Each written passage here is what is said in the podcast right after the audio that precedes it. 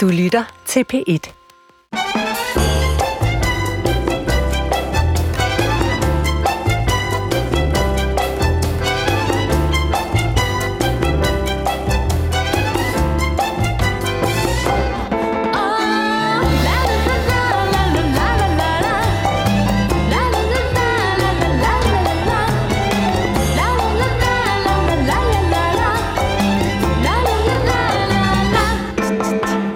De velkendte toner fra 4. division. Vi er skudt i gang fra et lidt andet sted, end vi plejer. I dag sender vi live fra Bella Center. Vi har fået lov til at indtage det, der hedder Marmorsalen, som er den fineste af salene herude, hvor der er lige nu 1300 betalende publikummer, for uden de... Giv lige lyd. Der hører man fortroppen af de 1300. Vi sender altså fra Bogforum, og øh, det gør vi år efter år. Og øh, der er ingen undtagelse her. Jeg starter lige med at præsentere holdet, øh, som er Nynne Bjerg Christensen Ja, tak. og den altid nynnende og trællende Ane Kortsen. Nemlig. Programmet, og jeg selv hedder Adam Holm, hvis nogen skulle være i tvivl. Vi er øh, ikke anderledes indrettet i dag, end at vi lige skal gennemgå dagens program. Mm. Og øh, det gør vi rutinemæssigt ved lige at nævne, hvad vi har med til første og anden time. Nynne? Ja. Og, og det er jo, altså alt står i bøgernes centrum, så der overrasker vi nok ikke nogen. Nej, det er, det er en forfatteromgang. De Ja. næste par timer, øh, der øh, har vi... Men vi har dog valgt nogle forfattere, mm, med hvem vi kan tale om almen menneskelige problemstillinger, vil jeg sige. Så man behøver ikke jo have læst bøgerne, eller have en særlig glæde ved litteratur. Øh, det er der nok mange af vores Vi lyttere, har der læst har. bøgerne, kan jeg godt afsløre. Men, ja, og der er jo mange af vores lyttere, som sikkert har en glæde ved litteratur, men det er altså ikke på den måde et litteraturprogram. Nej. Det er lige så meget et program om, hvad man nu går og bøvler med som menneske, som det nu plejer at Ja, være. og der er faktisk en rød tråd i dagens program, Yep. har vi fundet og ud det er af. altid utilsigtet, når der er det. Men det er der måske nok. Og måske er det øh, midt i livet, Midt livskrise. Livskrise. Sådan cirka der, hvor vi tre er. Livskrise, mangel Ja, på sjovt nok. så det bliver et utrolig muntert program, i hvert fald første time. Nå, men øh, jeg skulle lige sige, øh, hvem jeg har inviteret. Og den første er overlæge Bente Klarlund Petersen, som har skrevet et antal bøger om, hvordan man holder sig i form. Og det er egentlig fordi, at jeg synes, hele den der longevity-diskussion, vi har haft om, hvad der egentlig skal til for at leve langt, er interessant. Men så er den heller ikke mere interessant. Jeg synes, det er mere interessant at snakke om, jamen, hvad er egentlig et godt liv? Mm. Altså, hvordan får vi et godt liv, så længe som vi nu engang er her mere, end hvordan får vi et langt liv. Og der ved jeg, at Bente Klarlund, hun kan skære igennem. Øh, og i anden time kommer jo øh, en krimikanon, kan man roligt sige, Katrine Engberg, som har skrevet... øh, Krimikanon? Ja, det er hun Okay, da. Øh, De hvide netter har hun lige udgivet, og øh, det er en bog, der foregår i sådan en, et, et diaspora-miljø øh, i, øh, i Danmark, så den handler om, øh, om flygtninge, der er kommet til Danmark, og det drama, der udspiller sig i kulissen af, af det. Så det er, hvad jeg har til de to timer. Glimrende. Ane, Ja, men jeg øh, samler jo op, hvor øh, Nynne slap, fordi det er jo faktisk den røde tråd. Det handler jo om, øh, hvad der sker, når vi når øh, øh, halvvejs igennem livet. Øh, hvad for nogle tanker vi har gøre os. Og til første time, der har jeg forfatter Helle Helle med, som jo har udgivet bogen Hafni fortæller, som jeg bare må sige ramte mig, altså lige i solar plexus, øh, da jeg læste den. Den handler jo også om smørbrød, så vidt jeg For det første handler den om smørbrød, det holder vi alle sammen af, men den handler også om Hafni, som er en kvinde, der tager hele sit liv op til revision, øh, efter at hendes børn er blevet store, og hun er blevet skilt, og så tager hun på en ikke nærmere defineret øh, smørbrødsrejse og gør sig nogle tanker. Det skal jeg tale med Helle Helle om. Glæder mig meget til. og, og vi har lovet, skal jeg sige, efter kort samtale med Helle Helle, ikke at snakke om smørbrødets kulturhistorie, Det skal det ikke handle om. Det som jeg, som jeg ellers havde mange spørgsmål til. og, og Helle vil heller ikke tale om streaming, og det skal vi heller ikke tale om. Øhm, jeg glæder mig meget til at snakke øh, øh, med Helle om, om den her virkelig fremragende bog. Og i anden time, der skal jeg så tale med en øh, mand, som også har, øh, som gør status over sit øh, ret øh, begivenhedsrige og øh, ret fænomenale liv, nemlig Claus Meier. Et ret velsmagende liv. Det må man sige. Øh, han har i samarbejde med Peter Nikolaj Gudme Christensen øh, netop udgivet bogen Drømmer, som øh, er meget mere end en traditionel biografi, øh, som er en bog, der handler om en, en mand, som er... Øh, ja, han er meget ekstrem på mange måder. Han har haft et meget ekstremt liv, og han, øh, han er nået til et sted nu, hvor han, han kan gøre status, og det er virkelig interessant at følge med i. Så ham glæder jeg mig også meget til at tale med. En, en madkanon. En madkanon. Og jeg har jo øh, selv sagt, og til øh, Engels overraskelse, også to værker med. Øh, I første time får vi øh, her på scenen Søren Faut, øh, digter, germanist, forsker, oversætter.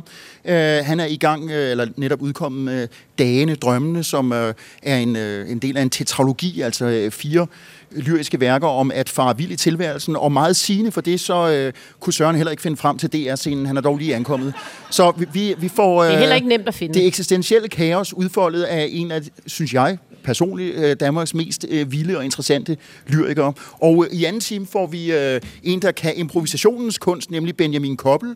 Mange vil kende ham selvfølgelig fra jazzmusikken, øh, også hans øh, meget anmelderroste, prisbestrøede bog, Annas sang, der udkom i fjor, og nu er han aktuelt sammen med komikeren og skuespilleren Lars Hjortøj med en bog, der hedder Halt Fuldendt. Og øh, Benjamin, han spurgte mig på mail her til morgen, hvad skal vi tale om? Og så skrev jeg, jamen, lidt af hvert. Så skrev han, improvisation, please.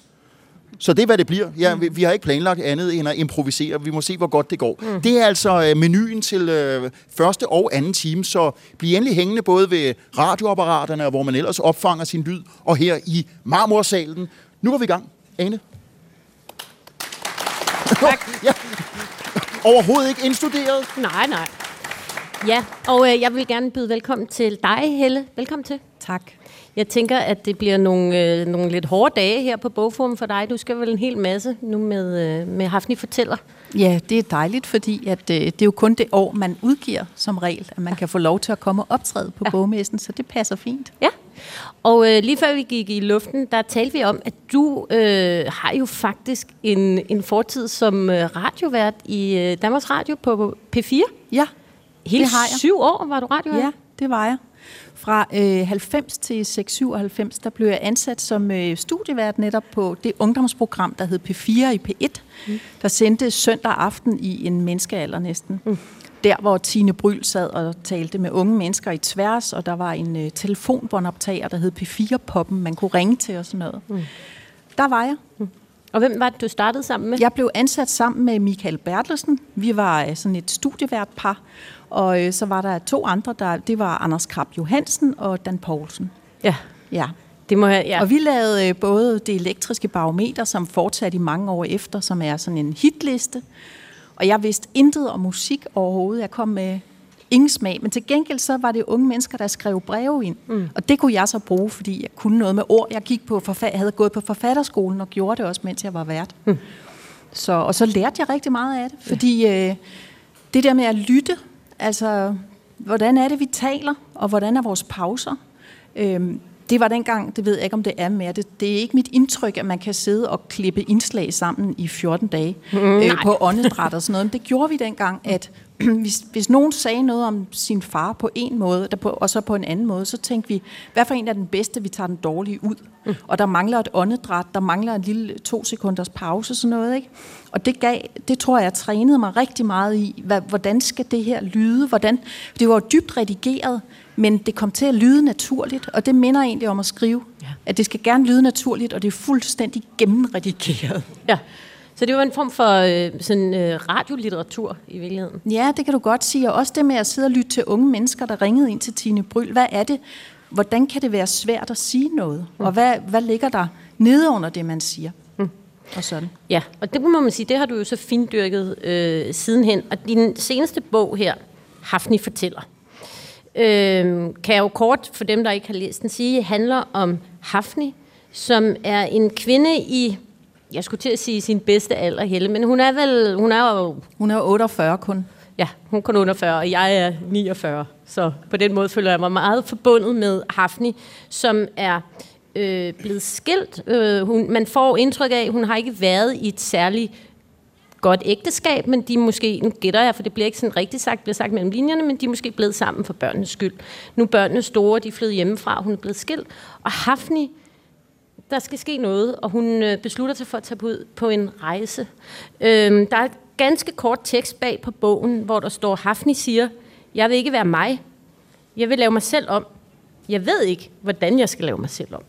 Så øh, det blev jeg meget øh, sådan ansporet af, da jeg læste. Og, og bogen for mig handler jo netop om meget andet end smørbrød. Den handler vel i virkeligheden om øh, kvinder, som måske har haft en identitet som mødre, eller som, som hustru, øh, og som har gjort sig umage med det i mange år, og skal pludselig til at finde ud af noget nyt. Sådan har jeg det selv. Nu bliver jeg 50 næste år, mine børn og flytter snart hjemmefra. Jeg er da også begyndt at gøre mig de her tanker, og man har lidt en trang til at bryde ud. Lidt ligesom som da man var i puberteten.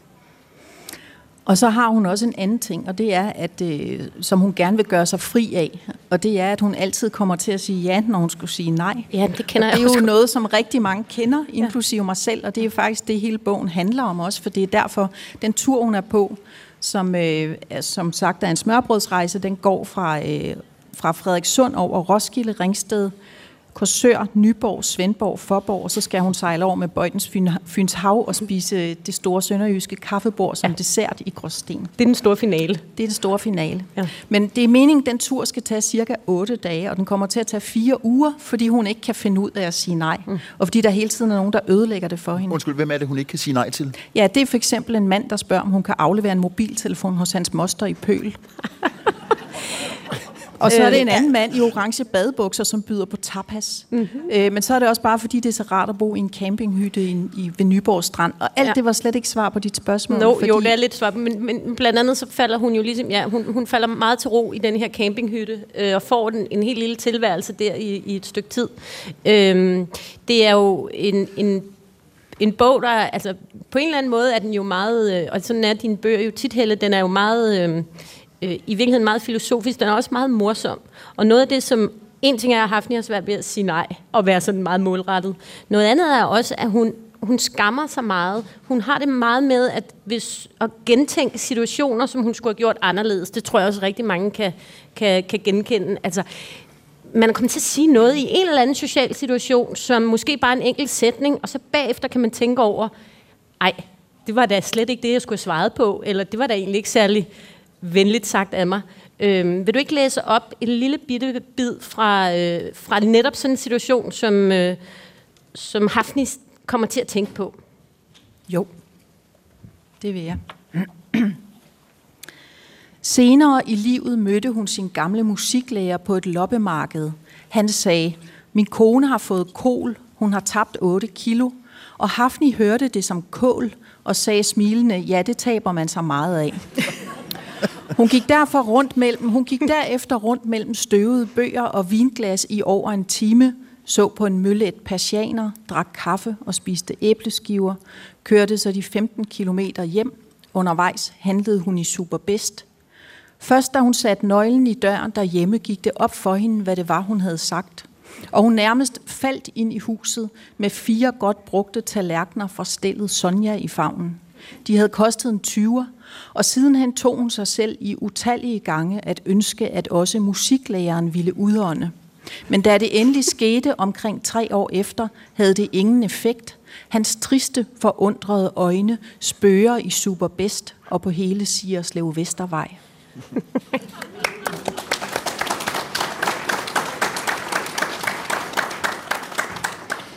Helle, er det en kvinde, der er i krise fordi der er sket det her i hendes liv, eller er det en generelt usikker kvinde? Fordi man kunne godt anføre, at det var evident, at man skulle sige nej til alt, hvad der kommer fra en mand i orange badebukser. Det er en meget modig kvinde også, mm. fordi hun drager ud på den her smørbrødsrejse i et håb om at blive fuldstændig... Al- hmm? Nej, sker der? Ja, kommer lidt andet lyd ind. Ja. Hvad var det? Ja. Jeg skal lige sige, øh, hvis der er nogen, der sidder hjemme og lytter, vi øh, sender ud fra bogforum, og øh, indimellem er der åbenbart nogle lydsammenfald. Mm. Vi øh, er samlet her i en øh, lidt besluttet, lukket kreds, hvor vi hører Helle Helle. Og på scenen sidder mine to kolleger, Ane Korsen og Nøbjerg Christensen. Bare lige og nogle for... gange får vi lyd ind fra den erotiske scene. Ja, åbenbart. Det var det, der skete her. Men, men vi, vi fastholder, øh, vi har ikke fået de orange underbukser af manden endnu. Nej, så. og det var det med, at hun også var en modig kvinde. Ja, ja fordi at, øh, hun tager afsted på den her smørbrødsrejse efter at have... Jeg ved egentlig ikke, om det er dem begge to, der har holdt ægteskabet ud, indtil børnene blev store. Jeg har indtryk af det mest af hende, faktisk. Ja, han, er fordi, lidt, han vil egentlig gerne hende. Ja, det ved vi ikke noget om. Det Nå. står der ikke så meget om. Okay. Det er ligesom... Hun tager afsted og ønsker egentlig ikke at tale om ham, og heller egentlig ikke om Nej. børnene, som Nej. har selvfølgelig fyldt så meget. Hun siger, hun ringer til sin veninde og fortæller om den her tur hmm. undervejs eller på vej hjem. Og så siger, hun, så siger hun lidt om børnene, og så siger hun, vi skal ikke tale om børn nu. Man falder altid tilbage på børnene, og der er andet. Ja. Så på den måde, så lader hun ikke børnene fylde. Men kommer øhm, hun så på eventyr? Altså får hun, får hun oplevet noget? Ja, det gør hun jo. Men, og hun, får også, hun er også alene, som hun har ønsket. Jeg tænker, det er det med at have levet sammen med en anden i så mange år, og have planlagt sådan en tur lige siden der var Big Brother i fjernsynet, det vil sige 2001 eller sådan noget. Og så rejser hun ud i 2013, og det er der romanen foregår. Og det gør den, fordi at det, det kommer an på, det, det hænger sammen med Herman Bangs fødselsdag. Øhm, fordi øhm, nu er der en mærkelig lyd igen. Ja. Ja. Vi, vi, Vi er, taler bare undskyld, videre. jeg taber lidt tråden. ja, det, det er Men det så er fordi, mærkeligt. at jeg havde tænkt nemlig, som du sagde, hun er, jeg synes, hun er en rigtig god alder, 48. Jeg synes også, min egen alder er rigtig god, 58. Jeg vil gerne have, at hun skulle være ældre end 48, fordi jeg synes, det er for tidligt og med overgangsalder, og det behøver det jo ikke at være, men jeg vil have, at hun skulle være lidt ældre og lidt mere øh, præget af sin alder. Mm. Øh, men så fordi, at det skulle, være, det skulle være en lørdag, Herman Bang havde fødselsdag, den 20. april, og det er fordi, hun besøger hans barndomshjem, der hænger sådan et skilt, øh, på gavlen, hvor der står, at han er født 20. april. Og det skulle være en lørdag i romanen, og det var det kun i 2013. Med mindre jeg havde gjort hende meget ældre eller meget yngre, fordi der havde været skud over og sådan noget. Mm. Så det er også noget, der kan ske med en roman, at det hele bliver baseret på noget meget konkret. Mm.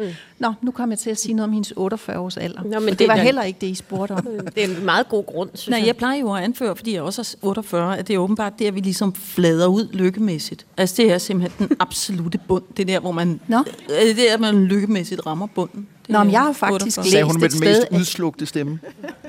Ja. Nå, men jeg læste et sted, at lykken den øh, vokser betragteligt, når børnene er flyttet hjemmefra. Ja, Faktisk, så... det er de så heller ikke i mit tilfælde. Nej. okay. Nej, det er bare statistisk jo. Det er jo ikke øh, med afsæt i mit eget liv, jeg siger, som jeg siger. Oh, nej, nej, det er helt generelt. Ja, ja, fuldstændig.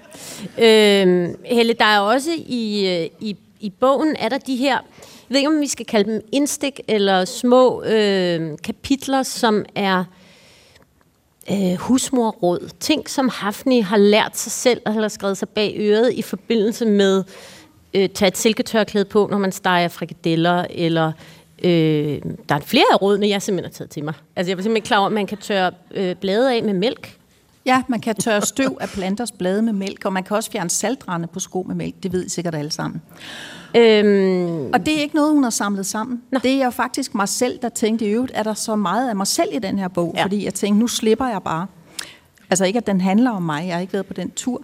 Men jeg begyndte at skrive sådan en meget lang liste, som jeg tænkte, den passer til Hafni, over alle de ting, man kan slæbe rundt på af viden, som man ikke gør sig klart mm. i et hjem. Mm. For eksempel ikke citronkerner i vask, ikke tomater i køleskab, alt sådan noget. Ikke kun tørre op med karklud på gulv i smug og sådan noget. Ikke?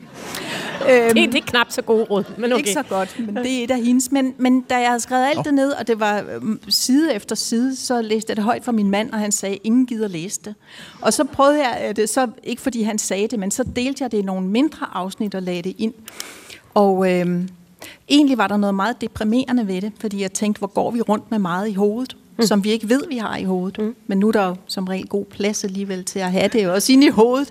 Og jeg tænkte, der er sikkert, det må være alle, der har den slags viden, som, som bare er i os. Men der er også noget meget smukt ved det, fordi det er jo også det, der kan være sådan et stakit, man holder fast i. Altså og en måde at have et hjem på, en måde bare at leve på, at der er alle de her, ikke regler, men bare en viden, man har med sig hjemmefra.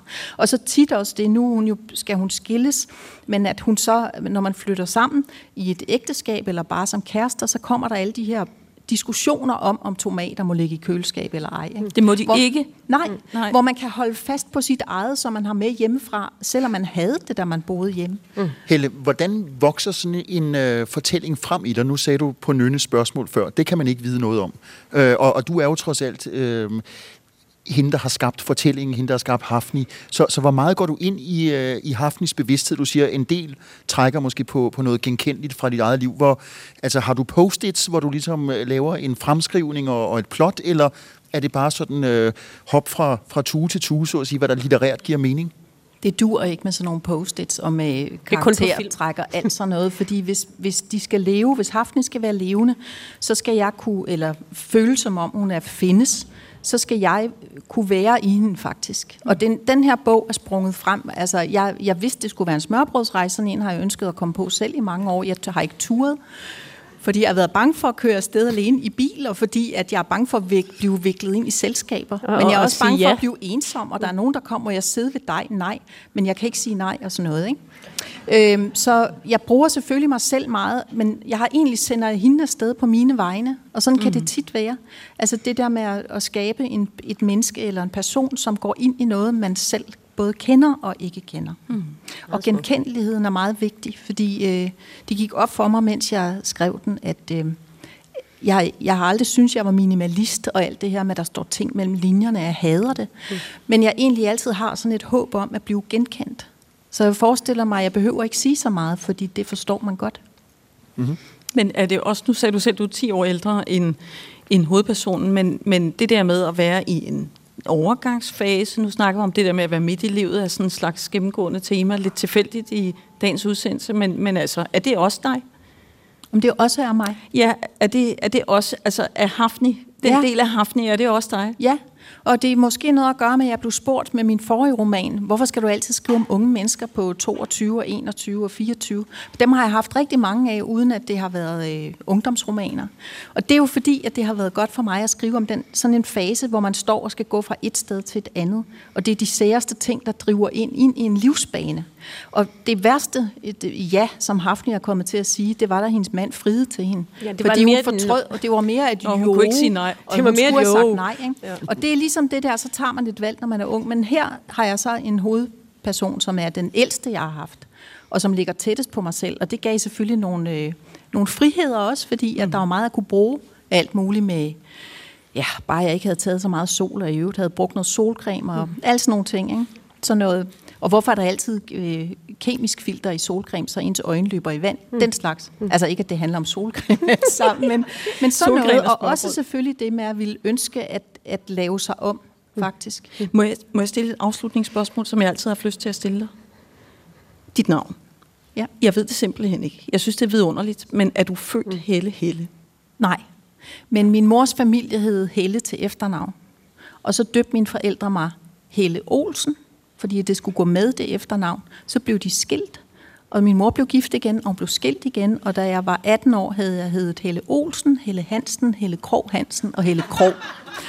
Og så ville jeg gerne være forfatter, så jeg ansøgte, hvem kan det være, overformynderiet eller Præcis. sådan noget, om at få lov til at hedde min mors families efternavn. Det kunne de jo ikke gøre noget ved, for det må man godt, når det går meget kort tilbage i slægten. Så jeg hedder simpelthen Helle Helle i mit pas og kørekort og alle vejen. Den er god. Helle, tusind tak, fordi du kom. Jeg vil sige, øh, jeg kan godt genkende dig i den her bog om Hafni, men jeg kan virkelig også genkende mig selv. Øh, og det synes jeg er, er helt mesterligt, og jeg er så glad for, at den, øh, at den er ude i verden. Tusind tak, fordi du kom, Helle. Tak. Mm. Ja, stor tak til Helle Helle. Øh, Jeg har behov for lige endnu en gang, og det kommer jeg til at gøre et par gange, så især jer, der har hørt det allerede, I må altså undskylde gentagelsen, at sige, at vi sender her 4. division live fra Bogforum. Der er indimellem nogle lydlige forviklinger, som vi, der sidder herude, det vil sige live-publikum og også på podiet her, er generet af, men som jeg forstår, man ikke hører hjemme i stuerne. Så I må altså have os undskyld, jer, der lytter et andet sted, hvis vi indimellem øh, lyder lidt forvirret, men det er fordi, der er nogle, øh, noget overstyring, tror jeg, man kalder det i tekniksprog. Inden vi går videre med vores næste gæst, som er lyrikeren og digteren, øh, lyrikeren og digteren, well, øh, digteren, oversætteren Søren Faut, så skal vi lige stille om til vores kollega Josefine Geier Utoft. Hun står et sted ude på den pulserende markedsplads, som er Bogforum, hvor hun har gang i en såkaldt bogkæde. Og jeg tror, at Josefine i de næste to-tre minutter dels vil forklare, hvad det er, det drejer sig om, og så også introducere gæsten for os. Værsgo, Josefine. Jo tak Adam. Jeg står nemlig ude i boghallen, hvor jeg får, om få sekunder sætter gang i den første etape af det, jeg kalder bogkæden. Jeg har nemlig givet fire forskellige forfattere opgaven om at komme med deres bud på en boganbefaling, der siger noget om den tid, vi lever i. Og meningen er så, at de forskellige forfattere går herfra med en ny bog, men selvfølgelig også giver en fra sig. Og forhåbentlig så giver vi også jer, der lytter med og ser med, fem nye læseanbefalinger med på vejen. Ja, øhm, jeg har givet forfatterne frit valg til at fortolke, som de vil, så det kan altså være alt fra George Orwells 1984 til Britney Spears selvbiografi, som jeg selv har taget med i dag. Så jeg ligger an i det her lille, øh, den her lille kæde. Og hvis jeg bare skal gøre det helt kort om min bog, så har jeg valgt min indre stemme af Britney Spears, fordi hun er et konkret og nok det mest ekstreme vidnesbyrd på, hvor langt vi er kommet siden midtnullerne. både i forhold til kvindesyn, men også at vi skal give lov, og selvom folk er kendte, skal vi give dem lov til at fortælle deres egne historier. Men jeg står foran Laura Ringo, som er forfatter og lige nu aktuel med romanen Vægten af et hjerte, Shakespeare genfortalt. Og hvilken bog har du taget med? Jeg har taget Dansen med Regitze med af Martha Christensen. Ja, og hvorfor blev det den? Den har alligevel 30 år på banen. Hvad siger den om vores tid i dag? Jamen, altså på en måde siger den noget om vores tid, som måske gælder for alle tider. Det er, at vi øh, er enormt optaget af kærlighed. Jeg har ligesom alle mulige andre binget og fulgt meget hæftigt med i Gift med første blik. Og det bliver ved med at køre, så jeg synes, der i tiden også er sådan en særlig fascination af ægteskabet og det lange parforhold. Og det her med, at vi skal virkelig kæmpe, altså vi vil gerne finde den rigtige partner, og vi vil gerne blive sammen med den rigtige partner så længe som muligt. Og der er dansen med Regitze bare en vidunderlig historie om, øh, hvad kan man sige, en kærligheds historisk op- og nedtur. Og hvem skal læse den her bog særligt, synes du? Men det synes jeg faktisk, øh, alle skal. Altså alle, som øh, er interesseret i kærlighed, og det tænker jeg, de fleste er, for enten er man typisk single og vil gerne indgå i nogle romantiske relationer, eller også øh, har man en kæreste, eller er gift og øh, vil gerne have nogle tips til, hvordan man ligesom kommer til at kunne blive i det her parforhold. Og det kan man altså også få i Dansen med Regitze. Så jeg vil sige, at alle skal læse den. Den er mega god. Super. Tusind tak, Laura. Ja. Vi stiller Så... tilbage til jer. Det var lige en bræt overgang, men vi er her heldigvis og er ikke faldet i søvn eller gået ud efter kaffe. Tak til Josefine Geier Utoft og Laura Ringo. Vi øh, vender tilbage til Josefine lidt senere, fordi den her bogstafet eller bogkæde fortsætter i sagens natur. Nu har vi fået besøg op på scenen af Søren Fagt. Nu kaldte jeg dig digter og lyriker. Lad os bare kalde dig lyriker. Derudover Dr. Fil, lektor i germanistik på Aarhus Universitet, oversætter ikke mindst øh, Thomas Bernhardt, og så er du altså vores gæst i dag, Søren, fordi du er aktuel, det behøver jeg ikke minde dig om, men det mener jeg så lytterne om, med den syvende digtsamling i, øh, i en øh, udgivelsesrække, den hedder Dane Drømmene. Øh, den er den fjerde i en serie, der begyndte med digt om døden, der udkom i 2018. Så gik den videre med Moloch, øh, fra 2020, en fortælling om vrede, og så øh, fortsætter den der, hvor du slap i 2022 med en rejse til mørkets begyndelse. Det er altså det, man kalder en lyrisk tetralogi, altså fire værker, som indkredser livet i des, undskyld, jeg siger det, Søren, afsindige almindelighed. Er du enig i det? Ja, det er det. Adam. Hej Adam. Hej Søren, velkommen. tak skal du have. Det var godt, jeg fandt det. Du kigger afmålt øh, på mig. Mm. Det er jeg aldrig, når jeg kigger på dig. Okay. Der er kun kærlighed. Mm. Øh, jeg er jo din største fan, som du ved. Nå. Ja. Men, det er ikke øh, derfor, han er inviteret, skal jeg skynde mig at sige. Jeg kom sådan til at tænke på, øh, da jeg ikke kunne finde DR-scenen, at, øh, at der er sådan et, et ret besynderligt clash mellem det her gedemarked, ikke? Som, som det jo er, øh, og så det at skrive en bog, fordi det jo er noget, der foregår i rungende stillhed og i sådan en tilbagetrukkethed. Faktisk er det en nødvendig mulighedsbetingelse for overhovedet at kunne skrive, at man trækker sig væk fra verdens larmen og tumulten. Og i mit eget tilfælde er altid, at jeg isolerer mig. Mm. Øh, også fra øh, den, hvad skal man sige, hverdagens socialitet. Jeg skal simpelthen væk fysisk også, og så skal jeg gemme mig et eller andet sted. Nu starter vi så et lidt andet sted, Søren, men det er ja. glimrende. Det er, improvisation er også en af de røde tråde i dag. Så øh, lad os lige holde fast i, hvad føler du så, Søren, når du så dukker op her til det gedemarked, som du kalder det, omgivet af, af mennesker, der gør krav på, din, på dit nærvær, og som hiver og slider, og som måske også bare sindsligt er belastende. Hvordan er det så at være her? Men i det hele taget, så har jeg det ret svært med at være i verden. Jeg synes, det er enormt øh, indviklet, og mm det her, det eskalerer bare alle mine øh, angstneuroser, og ja.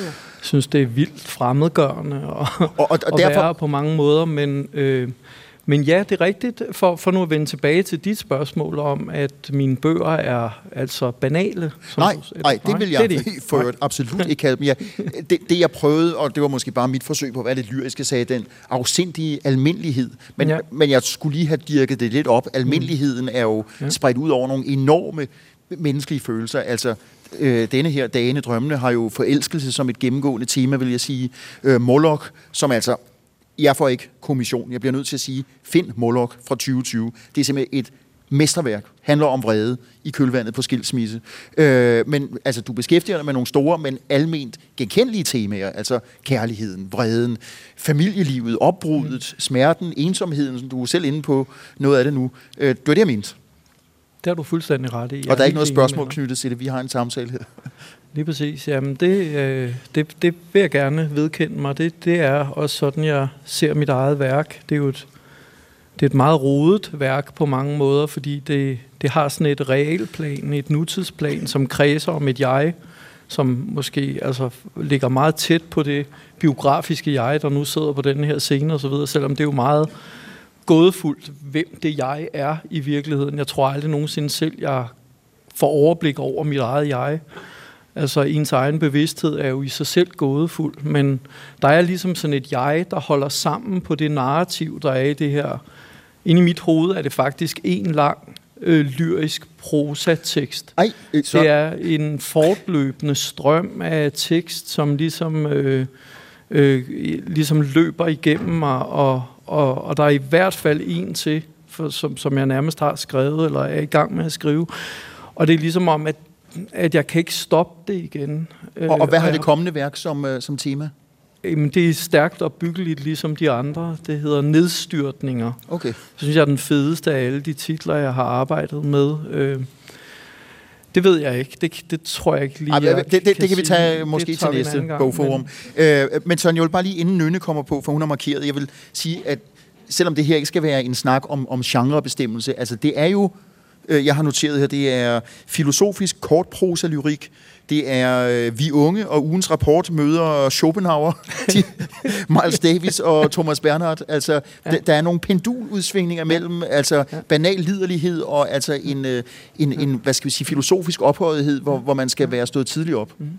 Men det er, fordi det i al ubeskedenhed er et forsøg på ligesom at, at udlægge og fortolke øh, tilværelsestotaliteten det er, det er et forsøg på fra min side, altså i mit eget indre maskinrum, at få greb om det ubegribelige, og det, og det hele indeholder jo netop alt det, du siger, fra det høje til det lave, og det, det, det formørkede til det lyse. Mm. Øh, øh, sindet svinger jo meget ofte mellem forskellige poler, så der er både det ekstatiske og det øh, forelskede, og der er faldet ned i afgrunden osv.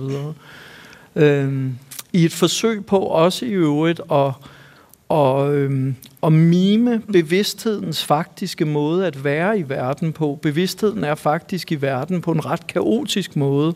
Den springer enormt meget. Vores bevidsthed springer hele tiden. Mm. Den springer i tid, og den springer i sted. Den erindrer samtidig med, at den prøver at være nærværende i det nu, den er i.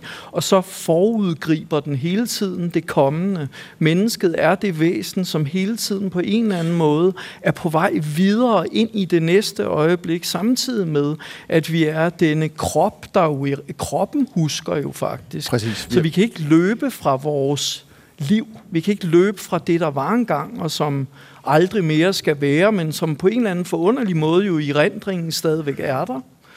Øh, og på den måde er bevidstheden en, altså, det er meget pinefuldt at være menneske, fordi bevidstheden netop gør det der. Ikke? Det er svært, fordi vi, især fordi vi foregriber. Ja.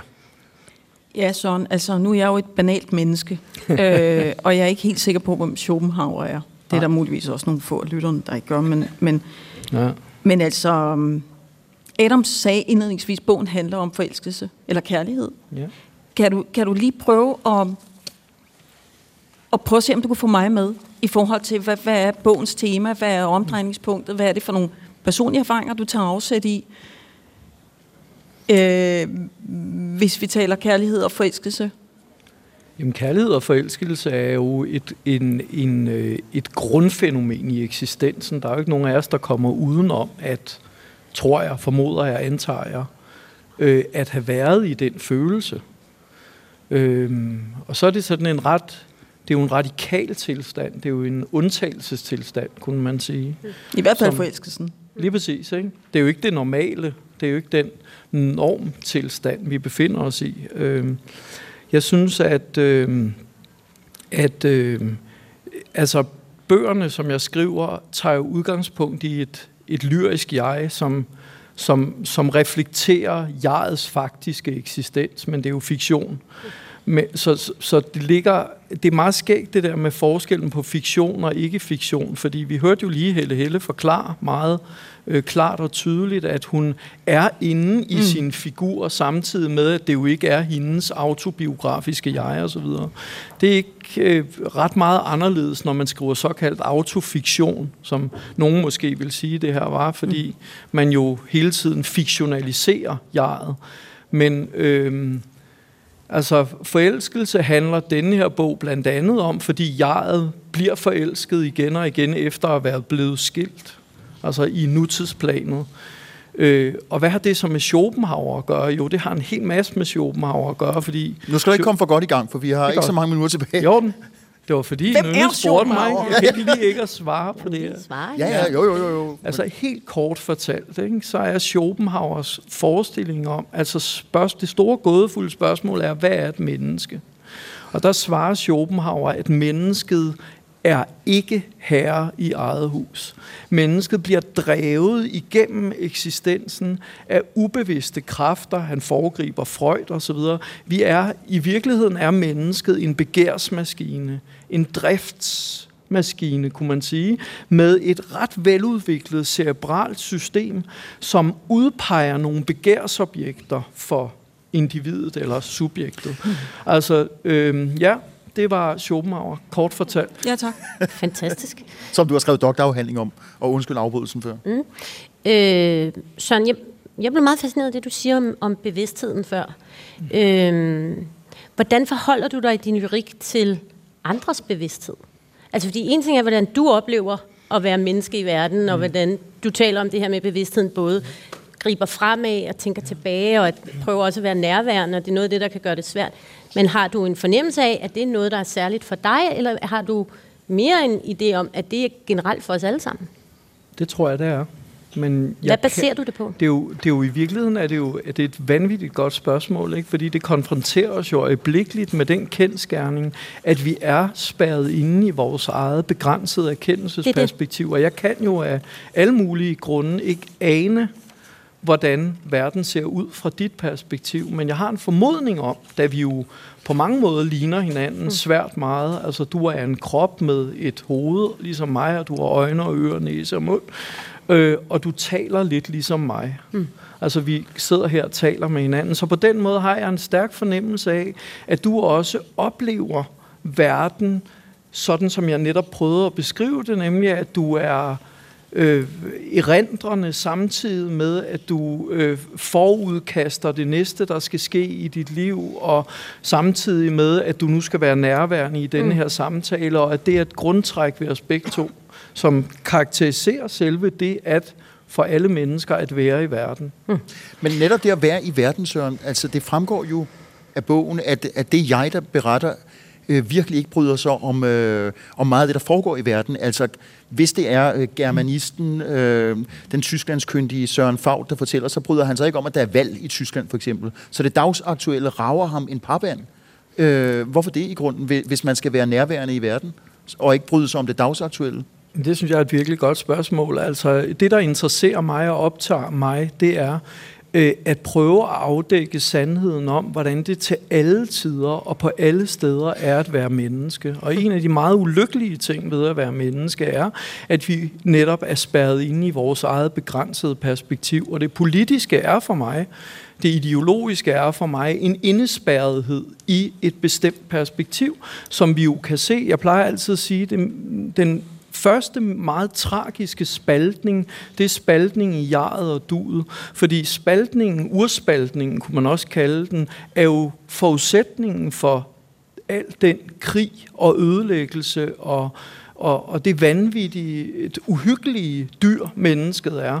Altså det uhyggeligste og farligste af alle dyr jo i, øh, på planeten Jorden. Vi er godt i gang med at ødelægge planeten og så videre. Jeg behøver ikke at, at, at minde os om det. Øh, mennesket er i kraft af fornuften også et, et virkelig farligt væsen. At, at, at din måde at, øh, at skrive lyrik på, er det et forsøg på at øh, trænge ind i den her øh, bevidsthed som vi alle sammen bærer rundt på? Jeg tror, det er en konstant fortløbende undersøgelse af, hvad det vil sige at være bevidst. Hmm. tror jeg godt, man kan sige, ja. ja. Søren, på faldrebet, og et alt for stort spørgsmål, men du skal svare kort. Altså, Schopenhauer, du har været inde på ham, og jeg fik også nævnt, du har skrevet afhandling om ham. Faste lytter af 4. division vil vide, du har også været i programmet og tale om Schopenhauer. Altså, hvad er det en mand, som skrev øh, et af sine større værker i 1818, har at sige os i dag? Ja, det er det tætteste, man kommer på sandheden. Mm-hmm. Jeg tror, jeg skal hjem og læse med Schopenhauer. Ja, jeg var der da tydeligvis heller ikke den dag, da vi snakkede om Schopenhauer. Det er mange, der skal herinde. Okay. Søren Faut, man kan starte med at læse øh, Dagene Drømmene, mm. og øh, altså, som jeg fik sagt som et personligt indstik, også Moloch. Tusind tak til Søren Faut, mm. digter, germanist.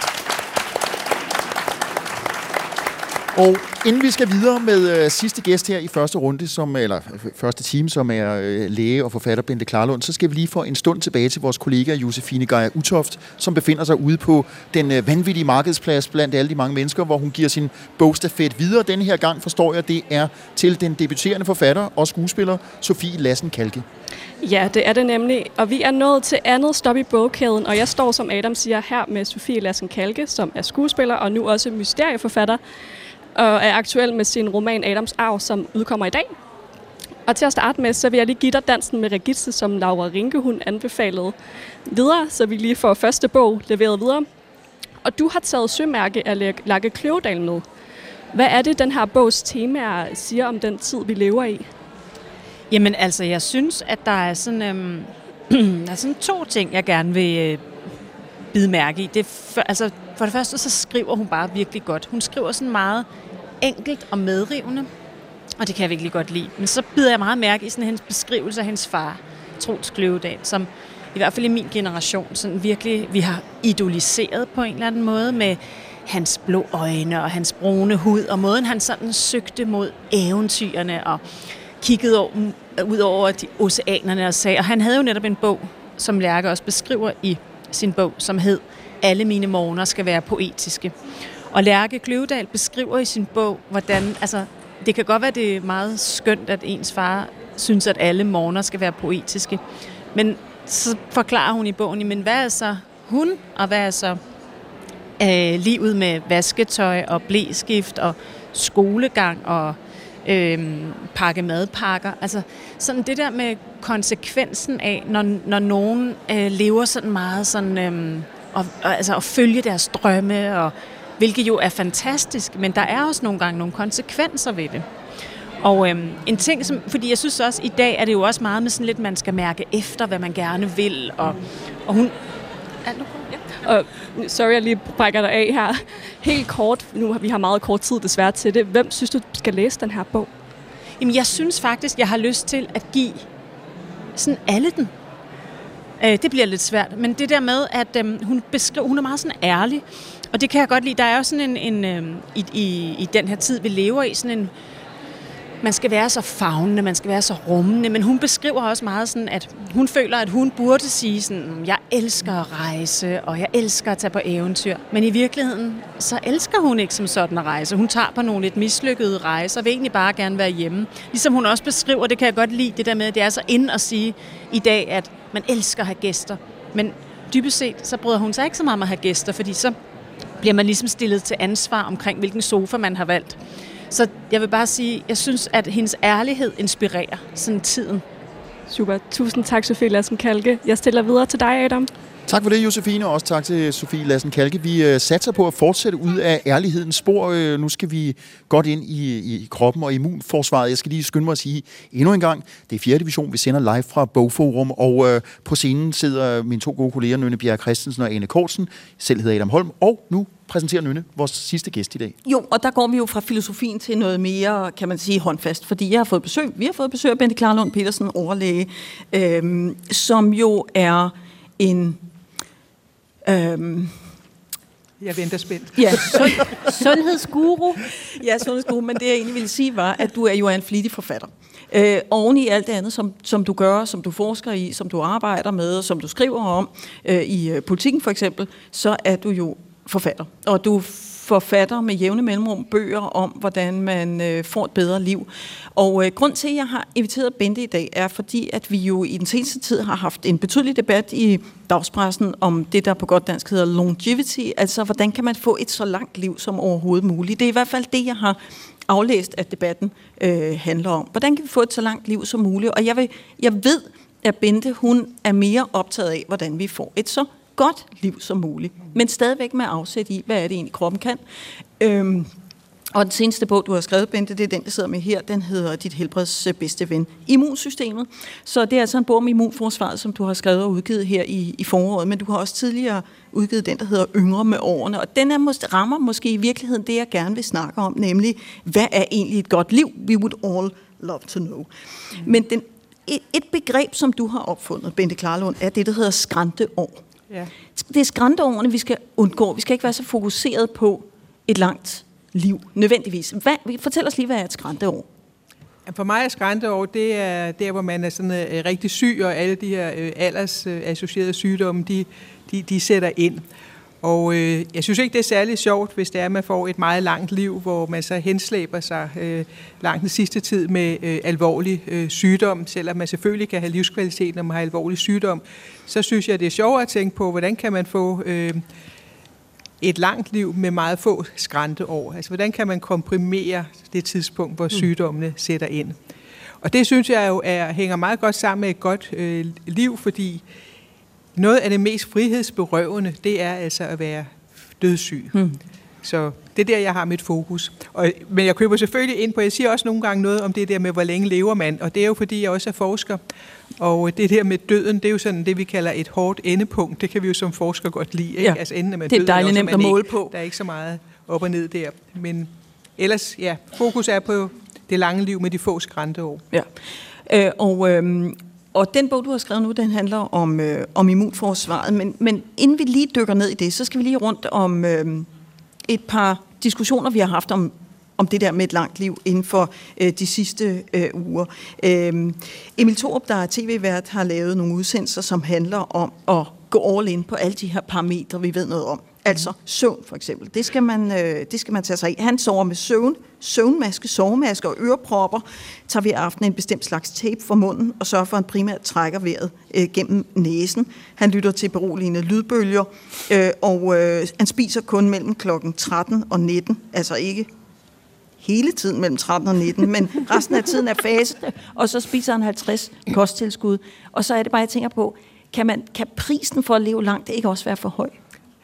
Det bliver i hvert fald et meget, meget langt, kedeligt liv, så det føles langt. Ikke? Så, øh, og det, det her med at, øh, at gøre det lange liv til sådan en sportspræstation, det synes jeg jo er, er, er dødssygt. I øvrigt så mener jeg ikke, der er meget øh, videnskab bag det. Altså de der 50 kosttilskud, jeg vil gætte på, det eneste han opnår, det er en rigtig dyr urin, og så er det jo heller ikke så sjovt, vel? Nej, en dyr urin? Nej, Nej jeg ved ikke, hvor sjovt det er. Det har jeg aldrig rigtig tænkt over. Nej, men det er jo det, man opnår. Hvorfor er de ikke gavnlige kosttilskuddene? Jamen, vi har ikke brug for kosttilskud, hvis ikke vi mangler noget. Hvis ikke man mangler, mangler et vitamin, så bliver man ikke øh, sundere af at få ekstra vitamin. Hvis ikke man mangler et kosttilskud, bliver man ikke sundere af at få ekstra kosttilskud. Ikke? Du kan se, hvis man skriver på Google, boost dit immunsystem, så kommer der reklamer op om noget, man skal købe og, og tage som kosttilskud.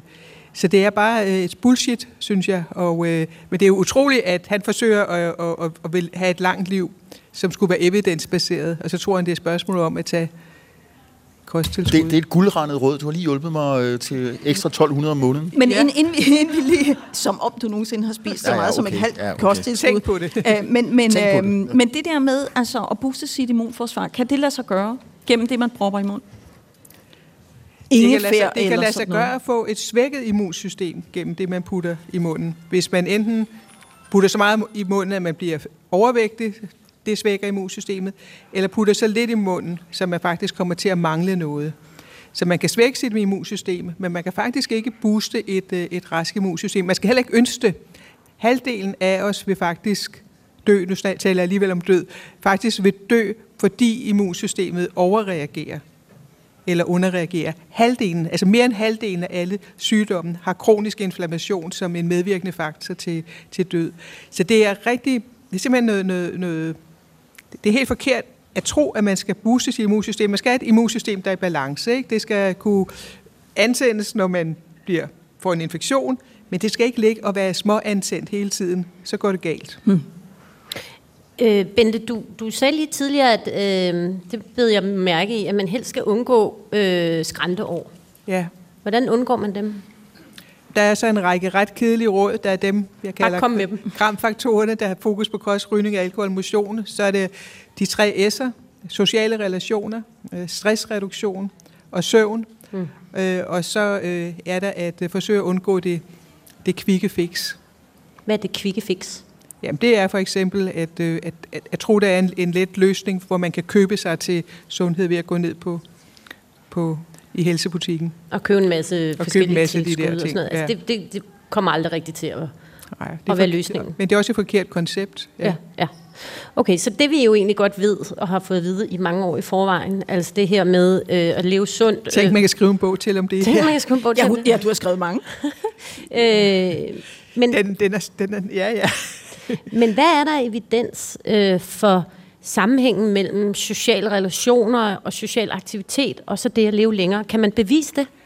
Der er faktisk meget, meget, stærke, øh, meget, meget stærk øh, e- evidens. Man kan simpelthen se, at folk, der er øh, ensomme, de har... Altså ensomhed er lige så... Ikke alenehed, men ensomhed er lige så farligt som øh, 15 cigaretter om dagen eller alkoholmisbrug. Men, Hvordan kan det ja, fysisk lade ja, sig gøre? det- Øh, ja, det er også Ja, men ting, tingene hænger, hænger jo sammen. Hvis, jeg tror, det betyder rigtig meget, at man har ansvar for andre. Mm. Øh, det, jeg løb engang sammen med en mand på et løbehold. Jeg kan løbe meget lang, jeg løber meget langsomt, så jeg kan godt tale, når jeg løber. Og så siger den her mand, jeg ikke kendte, så siger han pludselig, jeg løber for min kones skyld. Så tænkte jeg, der fik jeg noget information, jeg ikke havde behov for. Men så sagde han, jeg har haft blodpropper, jeg har en kone, jeg har små børn. Ja. Det var en motivationsfaktor. Mm. Den anden var jo også, at nogen har ansvar for mig. Ikke? Man kender det her med, at øh, manden går og hoster, og så bliver man irriteret.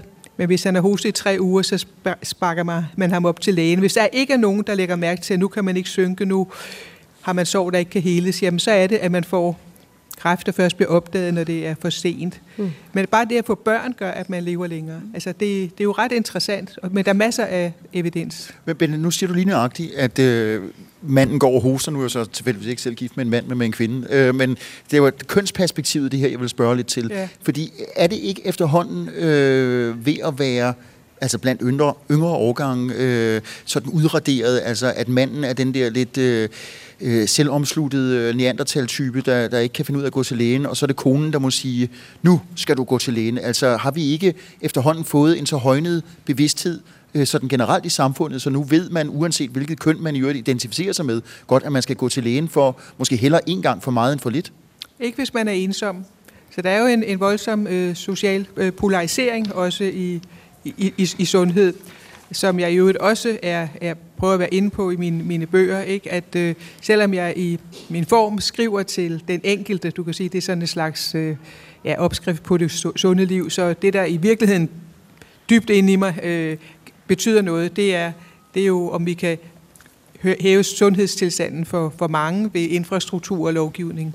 Og, og bare ligesom en, en opfølging på det, du siger, Bente, altså har mænd øh, trods alt en højere statistisk øh, sandsynlighed for at være ensomme end kvinder? Ja.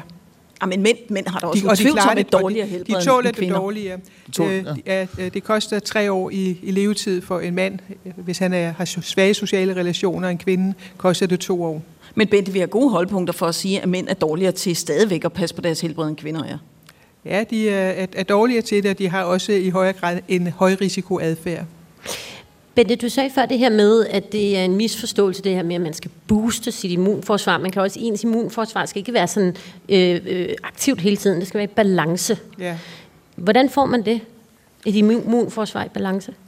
Der er de her øh, kost, rygning, alkohol, motion. Så skal man vide, at hvis man bliver udsat for voldsomme rystelser i sit liv, Mm. for eksempel sorg, Ja. ja. som er prisen for stor kærlighed, Ja. så øh, vil ens immunsystem være svækket. En alvorlig skilsmisse kan man simpelthen måle immunsystemet. Søren. Fagd, er du her stadigvæk? Så, ja, så man kan simpelthen måle, forfatter. at når du oplever noget, som jo er, er mentalt eller psykisk, ja. Ja. kan man sige, som jo ikke er en, er en fysisk ting, så kan man måle det, at immunforsvaret bliver svækket. Det kan man. Og man kan, kan måle, det er en meget sjov, folk vil umiddelbart tro, at stress det svækker immunsystemet. Akut stress booster, øger faktisk immunforsvaret. Ja. Men øh, og det er jo derfor, at det var godt, da vi var ude og slås med en løve. Det skulle gå hurtigt, og så hvis man ikke døde når, i kampen mod løven, så blev man jo nok såret. Ikke? Så det, derfor er evolutionen sørget for, at immunsystemet også rejser sig. Men øh, vi slås jo ikke med løver. Vi henter mad ned i, i, i supermarkedet. Men de problemer, vi har i dag, det er jo langvarige. Det er jo eksamensstress, det er deadlines, der skal nå, det er, at man bliver fyret på arbejde, det er dårlig trivsel. Og der slår immunsystemet over i kortisolstress, som totalt svækker immunsystemet. Mm-hmm. Så det skal også undgås. Øhm, men det her til sidst, så skal vi snakke lidt om laster. Øh, fordi du skriver i bogen, at der er nogle laster, som man altså godt må hengive sig til, periodevis i hvert fald. Men der er en, vi skal undgå, og en, hvor man ikke kan sige, at det er noget, man skal lære hjemmefra. Ja, det er jo, det er jo rygning, ikke? Øh, jeg, jeg, jeg, der er nul tolerance for rygning. Der er nul tolerance for rygning, men der er tolerance for ryger, øh, øh, som jeg synes, vi skal øh, omfavne og fortælle. Men, men i forhold til immunforsvaret er der nul ja, tolerance det er, for rygning? Det, der, der er jo ny forskning, øh, altså efter en ret, rigtig meget forskning, der viser, at øh, det ikke bare er, er lungekræft og kol, man, man, man risikerer. Det er faktisk også autoimmune sygdomme. Mm-hmm. Så forestil dig, at hver gang du tager en cigaret, så krasser du immunsystemet. Uh, det, ja. Men, men så er der også nogle gærede produkter, som du siger øh, kan være godt. Det kan være kimchi eller noget andet. Men og så er rødvin og chokolade. Præcis, det var det, jeg ville frem til. Nå, det var godt. Det, det tænker jeg bare det var også en, en, en meget fed note at gå til, til weekend på. Altså chokolade og rødvin i moderat omfang. Ja, det, kan, det, det, det, det, det skulle vi have på recept. Ja. Ej. og, og hvor meget rødvin drejer det sig om, Bente Klarlund, som vi kan tolerere inden for overlægens øh, sådan... Altså, må, må, må man drikke et glas hver dag? Nu har jeg lovet Sundhedsstyrelsen at sige, at man ikke skal drikke for sin sundheds skyld, men hvis man gør det alligevel, så sådan, ja, et til to glas. Ja. Det går om nok. ugen? Nej, det var kedeligt. Et til to glas om dagen, kan du godt leve med som overlæge? Det kan jeg godt, med mindre, med mindre, nu bliver jeg alvorlig, at man hører til de 10 procent, som slet ikke kan tåle, så er der nul tolerance der. Godt. Jamen, øh, således øh, opløftet, synes jeg godt, vi kan tillade os at sige. Må vi sige, Bente Klarlund, vi skal ikke ryge overhovedet, men vi kan godt tage et glas rødvin eller noget andet, der gør, at vi har et godt liv, og først og fremmest skal vi sørge for at have nogle gode sociale relationer. Amen. Amen. Ja. Tak fordi du kom, Bente Klarlund Petersen. Og jeg tror, vi kan lige nå, inden vi går over til radiovisen, og sige, at det er 4. division, vi sender live fra Bogforum. Nu er der øh, tre minutters pause for dem, der sidder og lytter derhjemme, og folk i salen her må naturligvis også lige rejse sig og strække benene og hente en kop kaffe. Så er der radiovis, og når klokken er 15.03, er vi tilbage med tre forfattere.